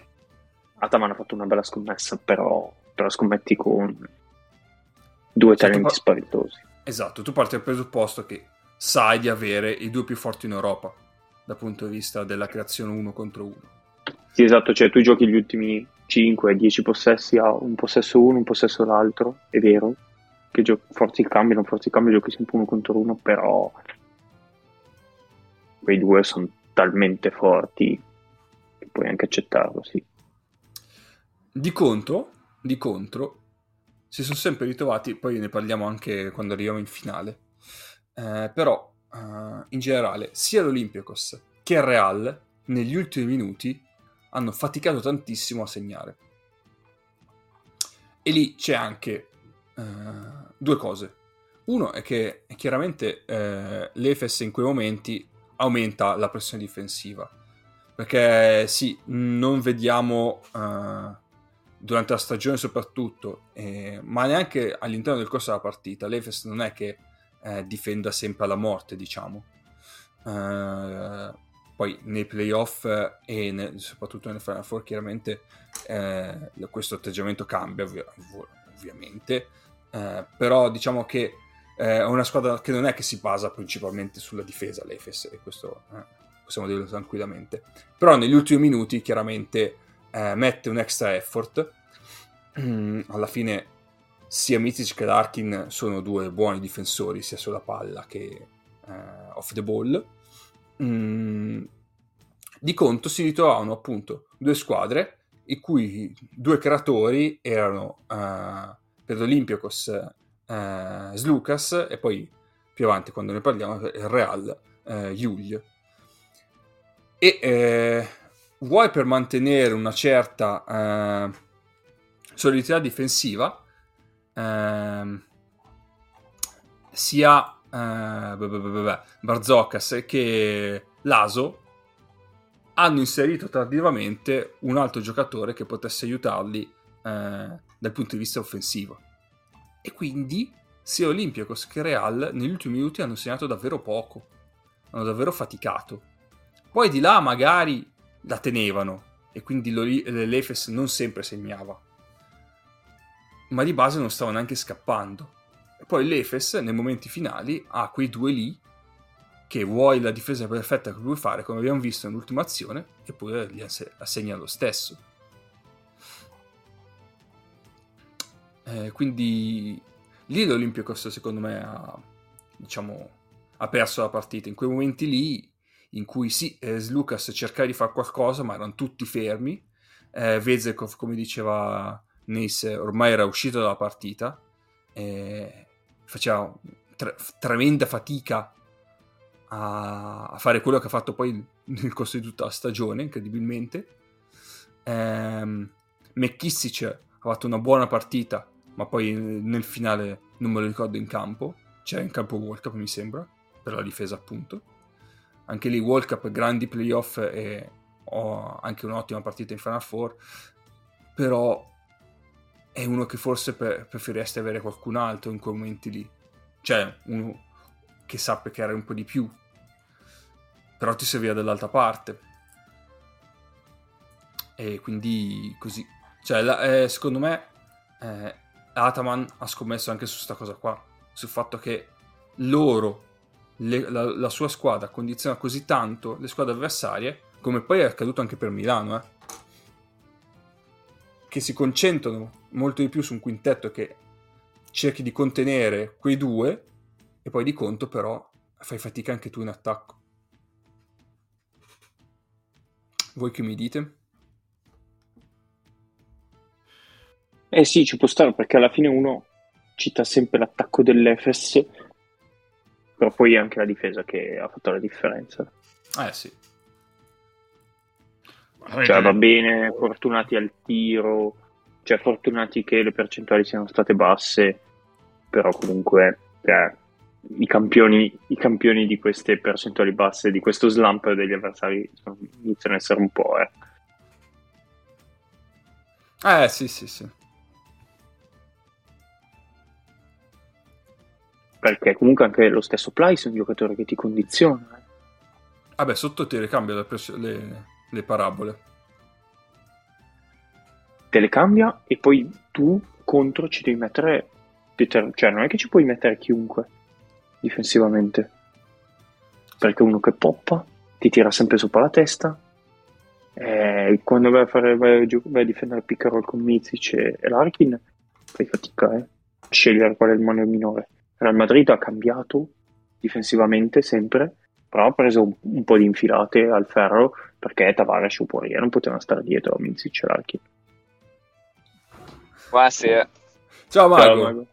Oh, abbiamo tergiversato un'ora con la Serie A per farti arrivare alle Final Four. E così Sono stato. molto offeso perché eh, il tergiversaggio è, è, mia, è, il mio terreno d'elezione. E eh, vabbè, e eh, vabbè. allora dobbiamo parlare prima del Final Four, non ho capito. Adesso tu vuoi parlare della Serie A, mi stai dicendo? Va bene, parliamo della Serie A. No, voglio, voglio il cazzeggio io. Ah, vuoi il cazzeggio. e io, io, ragazzi, vi... Uh, perché uh, devo alzare bandiera bianca per i motivi che ho detto inizio puntata, Mago, vorrei semplicemente dirti che cioè, domani... Cioè, il motivo che hai detto inizio puntata è quando arriva Mago me ne vado io. no, sì. no, no, no, no, quello è, è Nace. Mi alzo è, e me ne vado. No, è, è Nace che ha usato una freccia. Ah, okay. Eh, io non mi permetterei mai. Vorrei solamente dirti, però, che domani è il compleanno di Tony Gallopen. Eh, l'abbiamo salutato. Domani è il compleanno di Tony Gallopen, pazzesco maglia gialla al tour di Nibali il 14 luglio. E, e, e, ex, e, ex, marito della moglie di Alaphilippe. E la cosa poi è andata un po' a sud, ma vabbè. Dell'attuale moglie di Alaphilippe. Eh, eh, pot- vabbè. Perché Alaphilippe ne ha, ne ha avuta più di una? Mm, no, no, penso di no. Mario Eus, ex ciclista ed ex eh, e giornalista. No, vabbè, la Filippa è 92, non penso che sia sposato più volte. Va bene. Va bene. Ciao, eh, ciao ragazzi, ciao. Ci risentiremo quando sarò più vivo. Va bene, ciao ciao ciao. Ciao Egno. Va bene, e eh, niente Mago. Ma, questi, so... ma questi sono i postumi dello scudetto? Pazzesco. Eh, capito. Vergognoso. Capito, hai capito. O ha festeggiato con Ataman o sono i posti, i posti nello scudetto. Beh, io festeggerei con Ataman. sì, sì, sì. Tanto paga lui, sicuro. Ma sì, ma, figurati. Eh, avevamo appena iniziato, vabbè, appena no, adesso un po' di qualcosa l'avevamo già detto, però se vuoi andare tu su Efesoli, su dire qualcosa. Oh signore, oh signore. Eh, allora, ma io in generale forse sull'Efes. o sei più in generale? Eh. Allora io ti, fa- ti farei prima la domanda che ho fatto agli altri due. Così Vai, vai, vai. Fa- faccia delle domande lei, che io a braccio mentre guido faccio È fatica. difficile. Eh, allora ti farei prima una domanda. Manco Mm. stessi guardando qualcosa Perché- di sport. Esatto, a braccio perché eh, le uso già per mettere le frecce. Quindi, Allora, la prima domanda che avevo fatto era Sì, eh, domande, presa dal tweet di Mike James. sì. Che- Ah, forse te l'avevo già fatta sabato. Vabbè, comunque. Eh, diceva che lui avrebbe preferito fare fallo sull'Arkin e Mizic piuttosto che lasciare l'ultimo tiro e poi l'ultimo tiro se lo, se lo prendeva lui dopo, dopo i liberi. Tu Mhm, mhm. sei de- Sì. di questa stessa opinione oppure... Perché alla fine lo Allora- dicevamo che ha fatto comunque un'ottima difesa, cioè miglior difesa di quella lì sul tiro di Mizic forse non si poteva fare. Eh, allora, diciamo che io eh, in diretta, perché l'abbiamo vista su questo stesso canale Discord io e te, Sì? cioè, parlandoci, avevo buttato lì la possibilità. sì. E, e, e mi hai detto, ma no, che cazzo dici, tipo? E c'avevi ragione tu, perché Mike James era cioè, era dall'altra parte, quindi c'avevi ragione tu, chiaramente. Quando si va contro Mike James su questioni tattiche, eh, sempre, cioè, si ha sempre ragione. Eh, detto questo, mh, non lo so, cioè, è una possibilità. Poi... mh, ci, ci può stare, cioè, mh, diciamo, non, è, non sarebbe stato uno scandalo se, se l'avessero fatto e, e non è uno scandalo che non l'abbiano fatto. Sì. Eh, dipende anche da quanto sei fiducioso nel tuo attacco e fiducioso nella tua difesa. L'Oli è una squadra che tendenzialmente difende bene sugli esterni, quindi ci può anche stare che dici sto con la mia difesa e ci provo. sì. E dall'altro lato, mh, sai però che quelli lì sono due mh, personaggi a cui non dovresti lasciare nemmeno la possibilità di respirare, figuriamoci tirare. E- cioè, oggettivamente poi quella difesa è perfetta, meglio di così non puoi difendere e il tiro di Mizic non è un buon tiro. Cioè, se quel tiro esce, siamo qui a dirci: ma perché l'Efes ha costruito un tiro così orribile? Per, peraltro da tre punti quando non ne avevano assolutamente bisogno. Esatto. Ehm, alla fine della partita. Infatti io dicevo prima che un pelino eh, meno di pressione ce l'aveva Mizic perché tanto erano pari. Quindi anche se Sì, sbagliava, quantomeno non, non perdevano. Ehm, Sì, sì, quello, Poi invece altra quello sicuro. Mm-mm. Altra questione che avevo aperto era sul fatto che eh, in generale in queste due partite del, dell'Efes contro Olympiacos e contro Real, ma anche contro Milano, eh, gli ultimi momenti eh, l'Olympiacos e il Real, adesso rimaniamo sulle Final Four, hanno faticato tantissimo a segnare. Perché comunque No, l'Efes... Eh, se, se questo mi passa a destra e però poi parcheggia a sinistra davanti a me, eh, la, la trasmissione diventa molto più complessa. eh, adesso. Ci dia una mano a registrare, signore, con la DR5. non mettono la Targata. No, macchina... non lo dirò. Sì, vai, scusa, Eh, un attimo. No, figurati. Dicevo che l'Efes non sarà riconosciuta come la miglior difesa d'Europa, è riconosciuta più che altro ovviamente per le sue doti offensive, però chiaramente negli ultimi, negli ultimi minuti eh, ha la possibilità eh, di avere degli ottimi difensori in campo, che alla fine dicevamo sia Larkin che Mizic, tutto sommato brutti difensori non sono, anzi. E, eh, No, Larkin, Larkin, eh, io ricordo sempre che è uno specialista difensivo di là principalmente. eh, ecco, ecco, ecco. Eh, Cioè a Boston e boh, a, a Brooklyn. A Brooklyn, sì. Eh, e quindi negli ultimi minuti sanno mettere in campo una signora difesa. Di contro, eh, Olympiacos nello specifico, ma anche il Real, negli ultimi minuti hanno davvero tanto fa- hanno, fa- scusa, hanno davvero faticato tantissimo a segnare.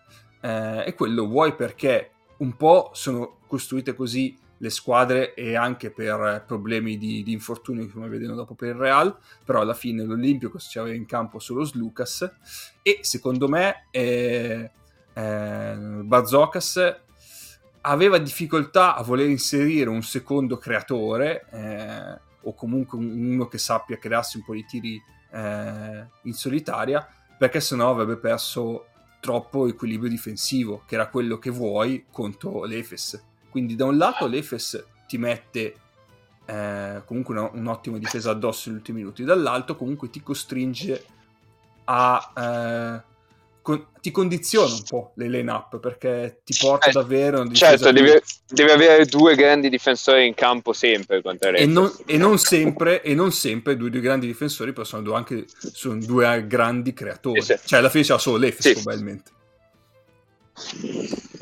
eh, sì chiaro sono d'accordo e c'è anche da dire che la semifinale di sì, sia di McKissick che di Tyler Dorsey. Ah, Dorsey. No, Tyler Dorsey. Non è che siano stati incredibili, quindi adesso non mi ricordo il quintetto finale, ma mi sembra fosse, fosse con World Cup, no? Sì, cioè World Cup sicuramente, poi mi sa Dorsey. E, e... World Cup Dorsey e Lucas, tutti e tre, non c'era Papa Nicolau? Secondo me non c'era Dorsey, c'era Papa Nicolau. Può essere, può essere. Però, però comunque, a, al di là di tutto, cioè, mh, al di là di tutto, eh, il secondo creatore dell'Oli sugli esterni chi è? Eh, probabilmente è Dorsey, no? Che potresti mettere in campo per avere un po' più di attacco rispetto a Cup. Eh, premesso che vai con... Cioè, premesso un cazzo, perché siamo... Eh, non sto già parlando. no, questa, questa comunque è una mia battaglia. Cioè, il permesso alla fine. No, perché se è permesso è prima. Vabbè, comunque, tu, tu, puoi sempre avere World Cup su, eh, su Larkin e Papa Nicolau su Mizic. Sì. Ok, perché è quello, che, è quello che gli ha messo un po' più di l'ha messo un po' più in difficoltà perché, perché è più lungo, banalmente, cioè ha le dimensioni di Mizic puoi rischiare di mettere Dorsey in campo nel finale togliendo Walker, quindi un po' indebolendoti dietro, ma Dorsey non era, cioè non stava giocando la, la, partita in cui gli entrano le cose, cioè Dorsey ha due tipi di partita, quella dove è inutile e quella dove fa 20. Sì, e, non era, e non era quella dove fa 20, ecco. Quindi... Sì, poi l'altro esterno è McKissick che è, tutta, è tutto fuorché un creatore, cioè uno... Eh, anche, anche McKissick... Sì, sì, sì, sì, un'altra che difesa schierata fa abbastanza fatica. Quindi non lo so, mi sembra che il quintetto fosse un po' obbligato. Invece mi ha stupito in negativo Vezenkov. Eh, secondo me era, doveva essere una semifinale per lui, visto visti gli avversari nel suo ruolo dall'altra parte invece gli è risorto in faccia Singleton sostanzialmente.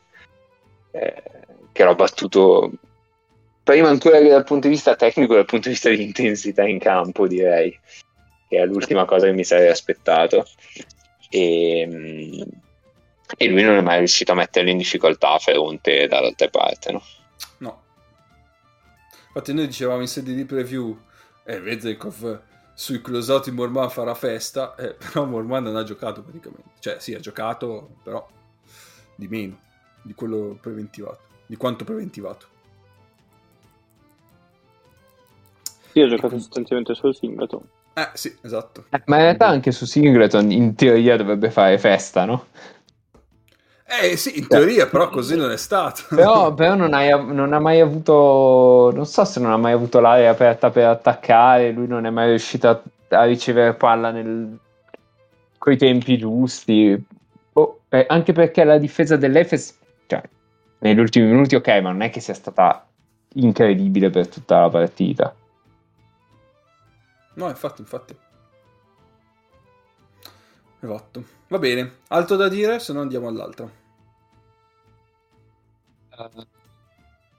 Altre da dire Per me No. il, fu- il, il nucleo... Ah, no, no, no, no, no, una cosa secondo me interessante. Io non ho capito perché mh, si è scomparso Fall. Cioè, va bene che rischiava di fare la fine di Tavares infilato dai lung- da- dagli esterni, eccetera, dell'Efes, eccetera.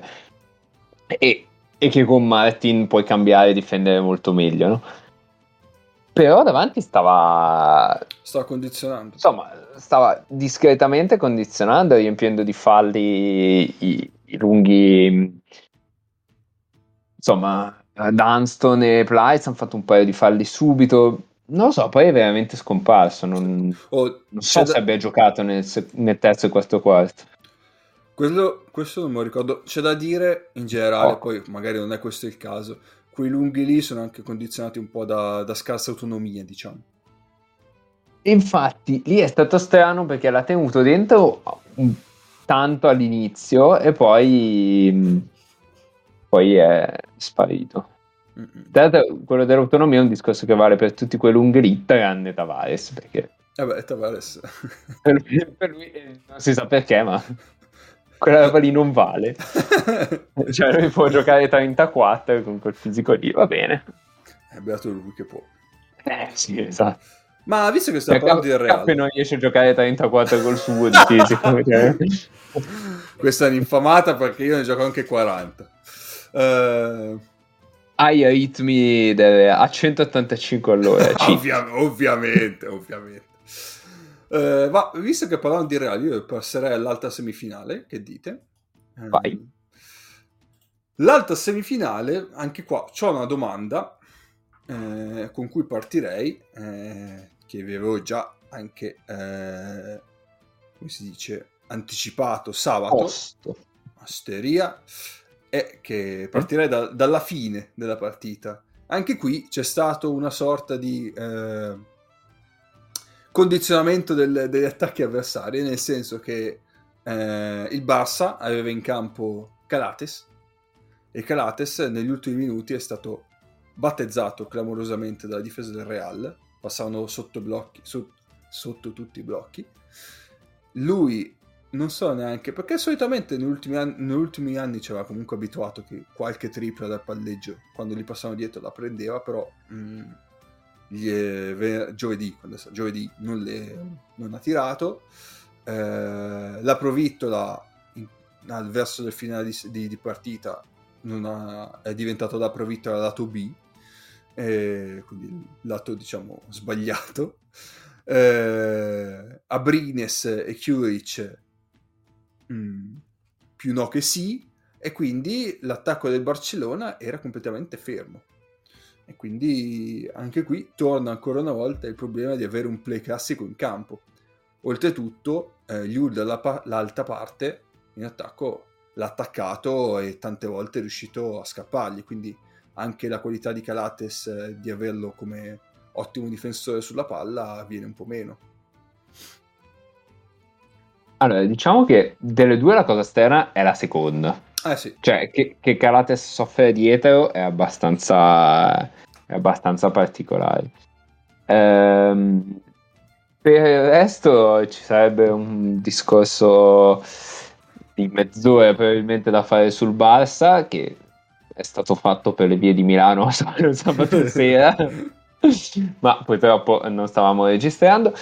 Ehm, cioè, il punto alla fine di tutto il Barça eh, è che non si capisce che pallacanestro vogliano giocare, mettiamola così, nel senso che hanno mh, dei giocatori probabilmente perfetti per giocare con Calates, come, come Kiwich, come Abrines se fosse intero, ehm, e, e quindi Calates diventa più un gestore di palla e un, un uomo che sì, è pericoloso, ma serve principalmente chi esce dai blocchi.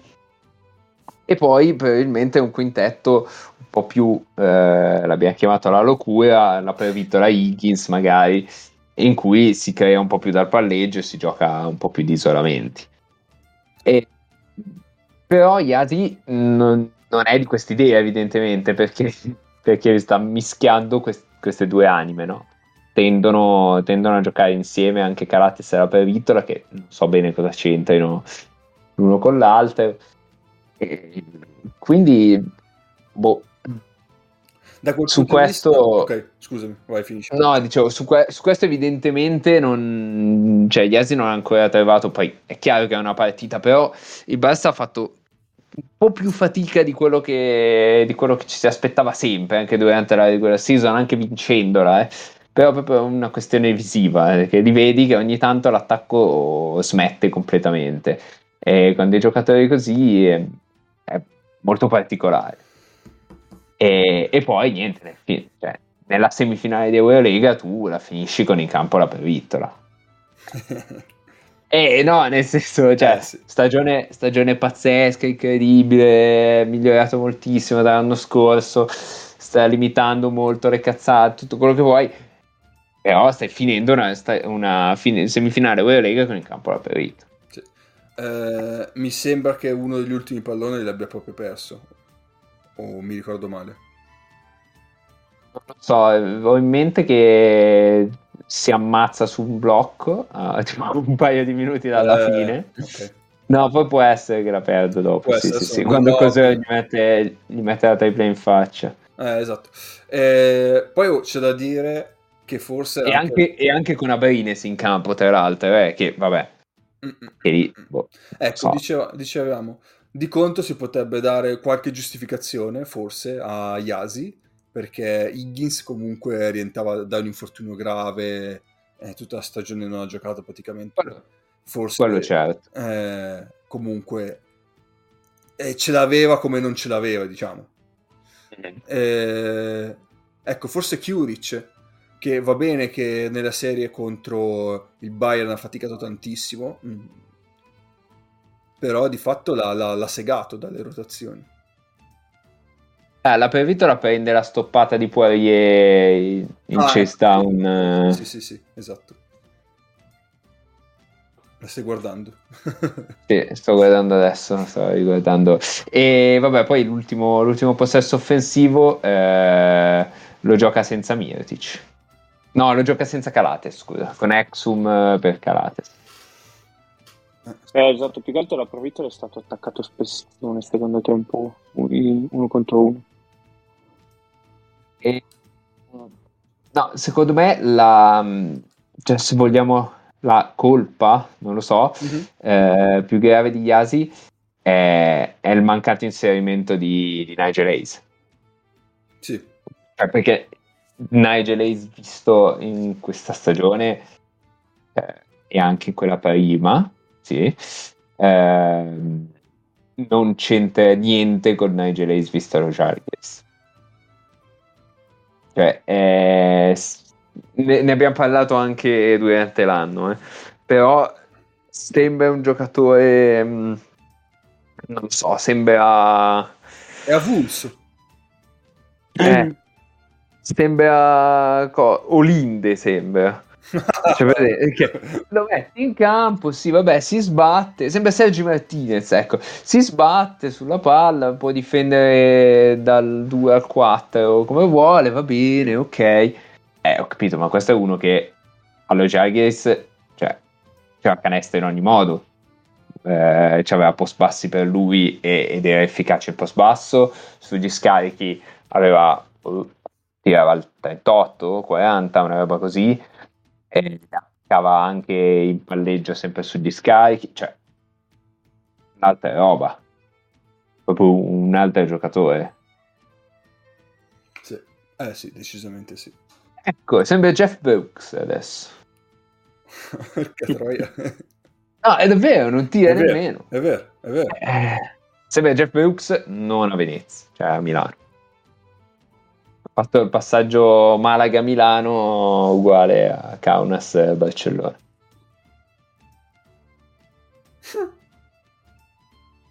Cioè, Kaunas è, è una Malaga con un po' più di freddo. Ah, è verde uguale, tra l'altro. È una Malaga senza il viola. Pazzesco. Eh sì. Altro da dire sul Barça, che tanto del Real adesso ne parliamo a breve in per la finale. Oh, che godo per l'amico mio Tic. E eh, vabbè, e ci sta. Penso che K intendesse altro da dire di tecnico sul Barça. Devi specificare perché sennò questo qui va a, se- va a sentimenti.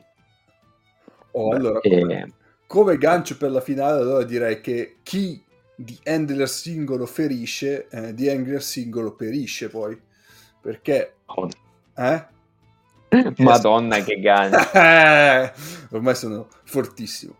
Perché se il Real nel finale contro il Barça ha potuto puntare questa- questo difetto del Barcellona con Calates in campo, eh, di contro eh, l'Efes ha fatto lo stesso nel finale contro il Real, ne parlavamo già prima anche con Loli, de- della partita con Loli, in cui il Real aveva di fatto solo Llull in campo in grado di creare dal palleggio.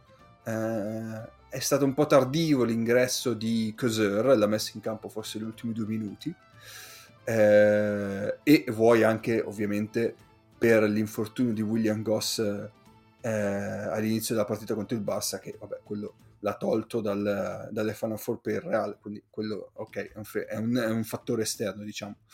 Eh, però di fatto l'Efes ancora una volta ha potuto scommettere eh, sul fatto che sui finali di partita il Real avesse un unico creatore del palleggio, la sua avversaria avrebbe- avesse un unico creatore del palleggio su cui poteva concentrare un po', di, un po' meglio la sua difesa e il Real di fatto negli ultimi minuti ha segnato davvero poco e, e l'Efes è riuscito a vincere così. Sì, diciamo che mh, è, un, è un po' strano quello che sto per dire, però vedendo le, le varie partite, secondo me sono emersi molti difetti di queste squadre. Ma molti, sì, sì, sì. Cioè, comunque vince l'Eurolega una squadra con enormi difetti, enormi lacune. Poi, eh, cioè, bravissimi loro, e, e la vince contro un'altra squadra con enormi lacune a sua volta, nel senso che negli ultimi, negli ultimi 10 possessi della finale di aver giocati 8 Yuli in isolamento, sparando delle triple senza senso che Yul di 30 anni magari segna, ma a 35 fa un po' più di fatica. Chiaro. Però anche andarsi d'accordo Williams Goss, però non è che Williams Goss stesse giocando una stagione offensiva da Certo. tipo quella del, tipo quella del Partizan. Anzi, Ehm, anzi, esatto, e praticamente è andata in finale una squadra che il cui piano negli ultimi due minuti è la diamo al vecchietto e ce la risolve lui. Eh, cioè, e poi ok, eh, quel vecchietto Yul, va bene, tutto quello che volete. Però un po' poco per vincere una Lega. Ah, sì. Ah, sì. Qua mi ricordo Paolo quando diceva che qua i giocatori in Europa alla fine sono tutti giocatori difettosi. Quindi No, questo- eh, quello, quello il massimo certo. di Paolo. Ah, E quindi poi di conseguenza anche le squadre sono difettose. Sì, sì, su quello siamo, siamo d'accordo. Però mh, non so come dire, magari è una cazzata. eh.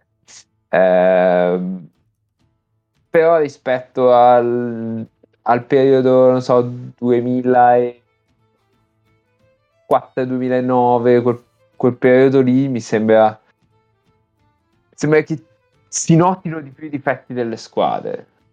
Magari siamo noi che adesso queste le vediamo qui e le altre no. Può, sicuramente quello probabilmente... Cioè, il Maccabi di Travis Rice non è che fosse molto più privo di difetti di una squadra tipo questa, però il, eh, il Pana mm, di, di Diamantidis eh, e Batista forse aveva un po' meno difetti evidenti. Forse lo stile di gioco, cioè proprio il, il come si gioca adesso che evidenzia un po' di più queste cose. Può essere, può essere. Può essere che si giochi al doppio della velocità e quindi le cose si vedano, si vedano molto più gli errori.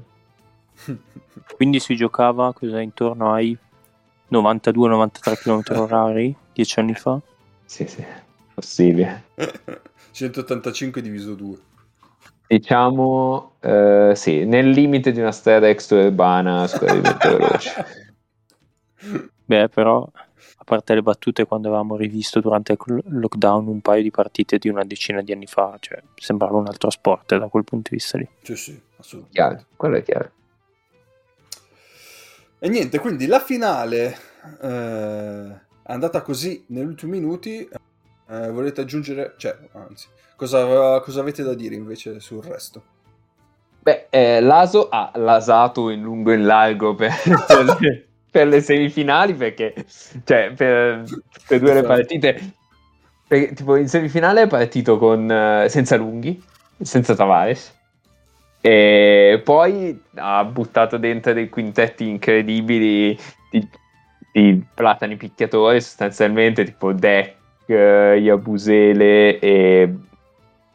Aspetta, Taylor. era? Deck, Iabusele, Taylor, esatto, e, e Udi tipo, una roba così. più, più Yul perché qualcuno con la palla la doveva pure buttare dentro, però... Cioè...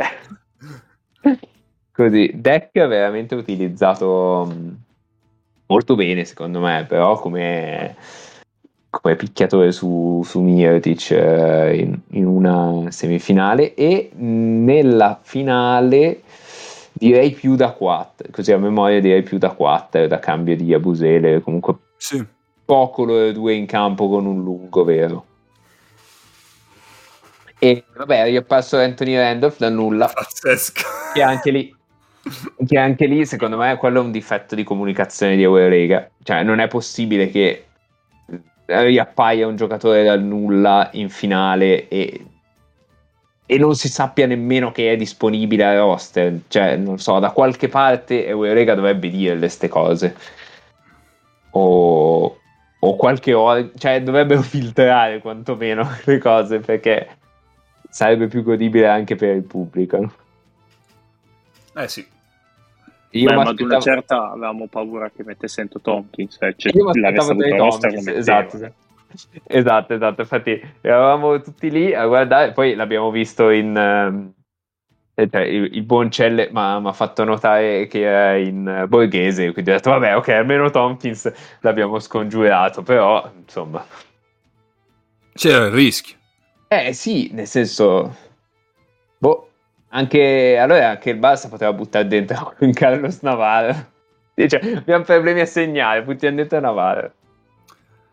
Tanto è Oh, il borghese di a bordo campo. Oh, attenzione, Buonasera. Eh, Niente, si è già mutato. Buonasera, sì, ma mi muto subito, tanto state parlando di roba che probabilmente non ho visto, quindi... Paolo, vuoi dire una cosa che hai detto ieri in gruppo? Eh, no, perché poi mi devi fare. Va bene. vabbè, intanto l'abbiamo già dato la No. per cap stasera. Dai, di cosa Paolo. state parlando? Della, Della finale, finale- della finale. FS Real. Ah, delle rotazioni strane Ah, ok. di, di di cui Laso. purtroppo ho visto soltanto il primo tempo. Ah, però qualcosa hai visto. Sì, sì, qualcosa l'ho visto e avevo la, la triste sensazione che avrebbe vinto l'Efes. Avrebbe prevalso il male. Ma pre- prevalso il male, questa è una... Cioè, se piace questa narrativa, ok, avrebbe prevalso il male, secondo me. Ma, ma hai appena detto triste sensazione. Avevano approcciato No, ti meglio. spiego perché è triste. Perché nel momento in cui vedo una partita in cui in buona sostanza si fa poco canestro, ma soprattutto non è, si gioca a un ritmo basso, perché non è che sbagli a tirare. Sì, vabbè, a Balde ha fatto, fatto un inizio di, di terzo quarto, mi pare, praticamente pigliando il primo ferro 18 volte a fila, pigliando 17 rimbalzi in attacco, eh. Però senza acchiapparci mai, ma altrimenti era un- una partita veramente a ritmo basso, basso, tirando negli ultimi, negli ultimi secondi, attaccando negli ultimi secondi, che è in buona sostanza la pallacanestro dell'Efes. Sì. Se, se Giochiamo a riesce che a più talento e quindi vinciamo noi. Esatto, esatto. Chi ha, più, a chi ha più talento sulla palla, Sì, sì, quindi sì, vinciamo chiaro. noi. perché in buona sostanza nel, nel, primo tempo hai avuto una grande prestazione di Tavares, ma non è che il Real abbia dato chissà quanta palla a Tavares, tiravano, sbagliavano e Tavares pigliava il rimbalzo. Nel momento in cui prendi atto di questa cosa e decidi di speculare sul fatto che, che il Real continui a sbagliare, intasi l'area, Tavares ti piglia non ti servono tanti rimbalzi in meno, ti serve qualche rimbalzino in meno per, per diciamo, lucrare quei due possessi che ti possano far vincere una partita. Se poi la partita è 57 a 56, due possessi praticamente significa aver dominato. Poi non è così, però a punteggio così basso, eh, diciamo anche che la differenza del mondo. Diciamo anche che l'Efes è una delle poche squadre che può mettere in campo uno che va a lottare ai rimbalzi con Tavares all'altezza di Tavares. Sì, infatti nel primo tempo non, cap- non, capivo, non capivo perché sostanzialmente Dunston abbia giocato così tanto. Però lì, eh, sai, vai, vai a capire.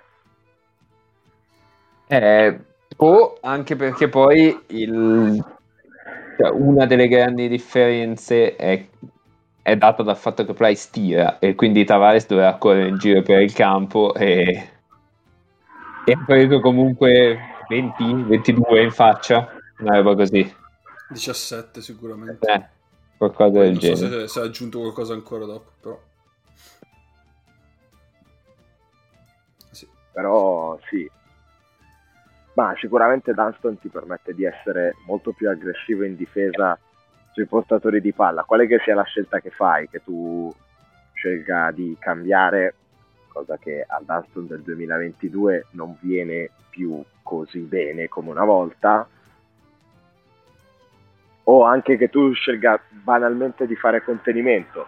Il problema è che sui contenimenti di Dunston fai fatica a, a, coprire le zone aeree a cui può ricevere la palla Tavares. E infatti in quello è stato fondamentale Singleton. Cioè, sì, la, da, rinascita, la, rinascita, di Singleton dal lato debole, perché se la devi fare con Bowman, quella roba lì è molto più difficile. Esatto, esatto. Cioè.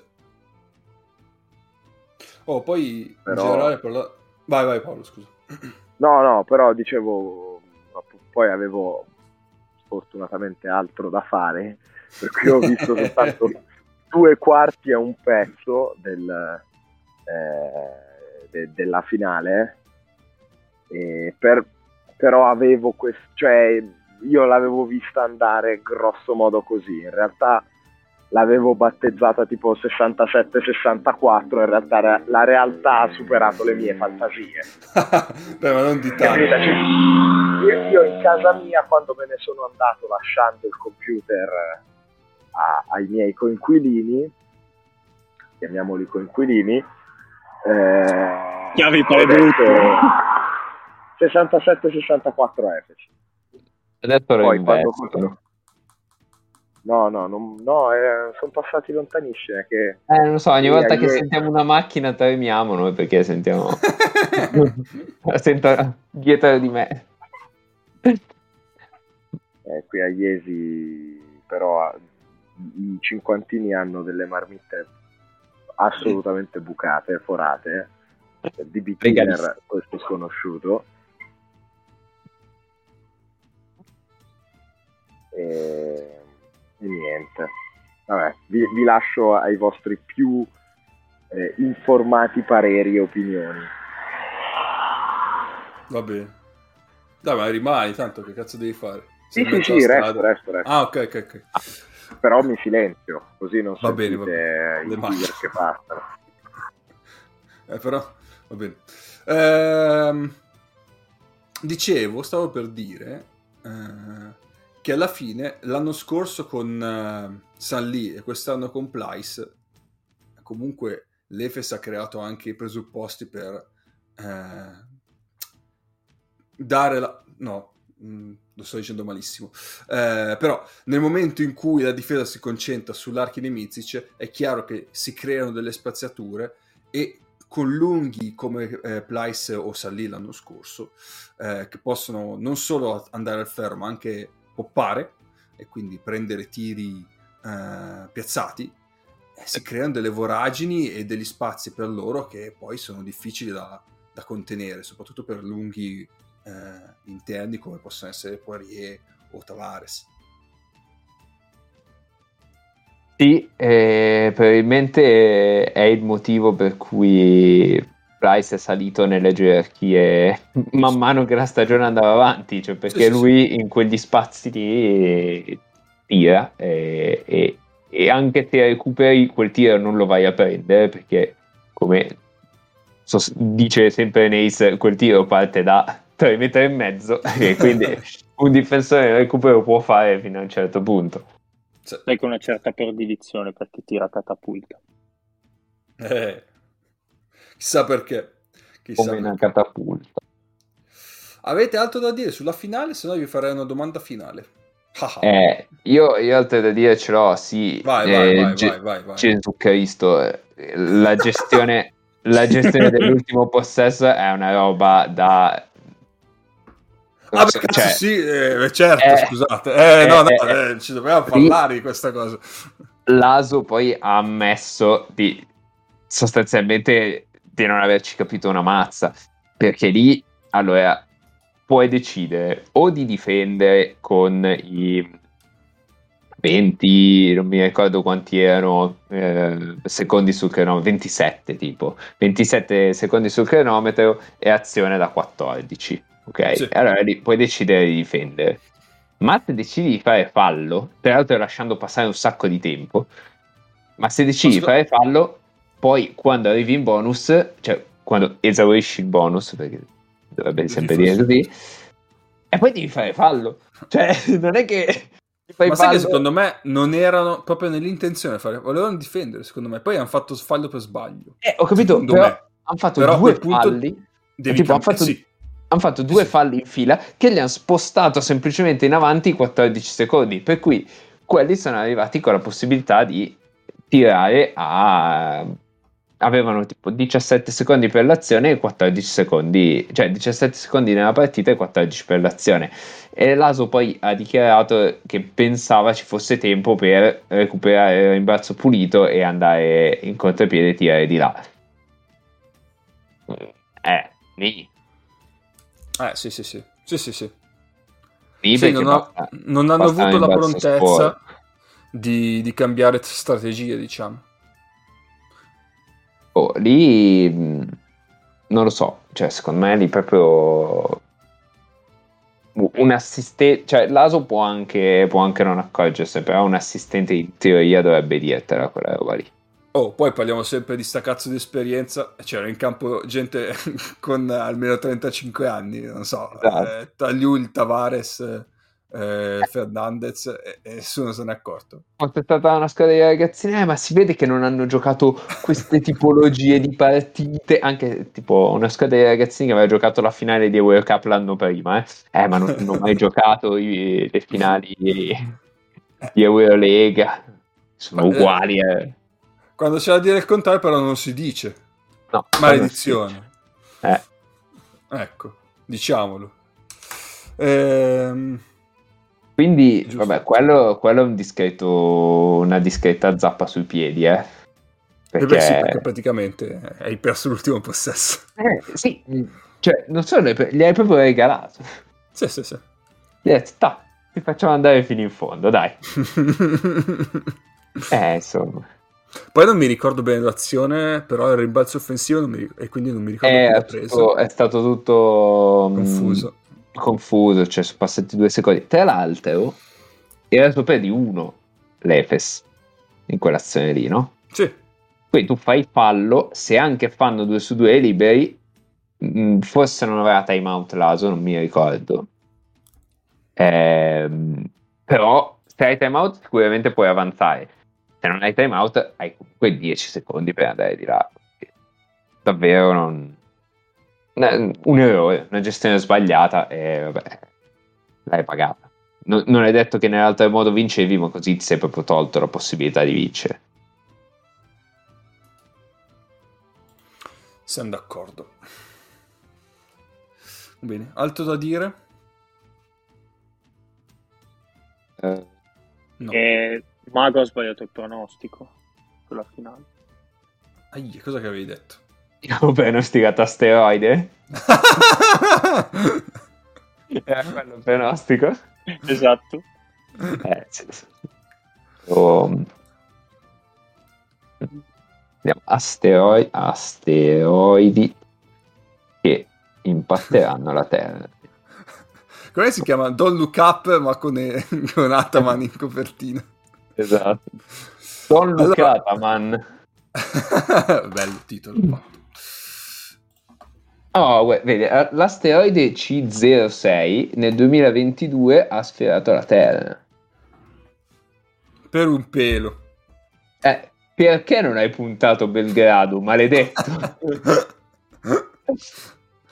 Eh, ti dico solo missione Dart è la seconda cosa che trovo. Un saluto, un saluto a Dart se ci sta ascoltando. Pazzesco. Eh, allora, ho un'ultima considerazione da fare che poi possiamo anche andare a letto, direi. Vai. Questa isola un po' dalle Final Four era tutto, però eh, diciamo che l'Efes è arrivato due volte in finale snobbando eh, la regular season. E questo implica eh, delle criticità all'Eurolega, secondo me.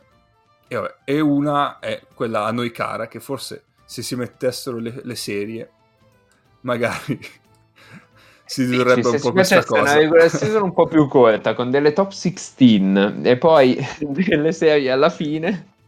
Magari dici, magari uno Eh. deve vincere due partite eh, così e, e la sfanga. Eh, sì. No, perché quest'anno, quest'anno ha- poi a maggior ragione quelle russe che sono state... Cioè, però cioè, stava facendo davvero il compitino ino-ino, eh. Poi loro lo possono fare anche perché hanno quei due lì, chiaramente.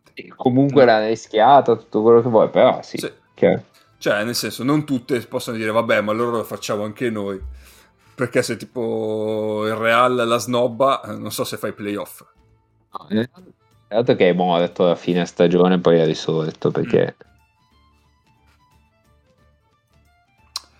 E appunto, eh, Ah, quello no, può poi- fare. so- Mm, un'altra cosa incredibile. dica. Ma è riparto Bobois. sì, ma non ha giocato tantissimo. Quanto ha giocato? Ho capito, cioè, tu te l'aspettavi in campo o no? No. No, perché nessuno sapeva che fine avesse fatto. Fa Ma è possibile? minuti.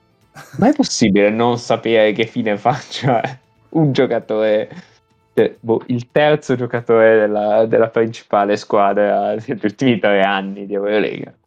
Boh, non lo so, io... Incredibile. Ma non lo trovi, eh? Non lo trovi da nessuna parte. No, no, no. E va bene, se non ci abbiamo niente da dire, io direi che per oggi abbiamo dato e possiamo andarcene. Sì, direi di sì, e ovviamente scommettete sulla Turchia e Eurobasket, perché... Vabbè, l'ha un asteroide. in Perché-. Perché Alghin l'ha permesso, quindi allora io metterei, avete, non lo so, fatto 100 il vostro patrimonio, metterei 70 sulla Turchia, 30 sull'asteroide. Però adesso io dico, vabbè, oh, Potreste anche vincere entrambe, eh, perché se la Turchia vince Eurobasket è possibile che... allora, cioè, va bene, fallo con Asteroide- l'Efes, perché dici... L'asteroide è chiamato Armenia 1, nello, nello specifico. Dico, va bene farlo con l'Efes o spaccone perché c'è quei due, va bene. Però con la Turchia... No, ma tu... No, no, non dovevi dirlo, non dovevi dirlo. Stai attento che poi ti viene a Ce n'è prendere a uno, casa. no? Ce n'è uno, no? Stai attento che poi parte da Torino e viene a prenderti a casa. Vedremo, Lui, vedremo. lui è comunque affezionato a Torino. Assolutamente. Comunque è una grande sagoma, cioè in questi anni l'ho rivalutato tantissimo. Eh, va La bene. grande sagoma, talmente grande che a volte si vede solo la sagoma. esatto. Assolutamente.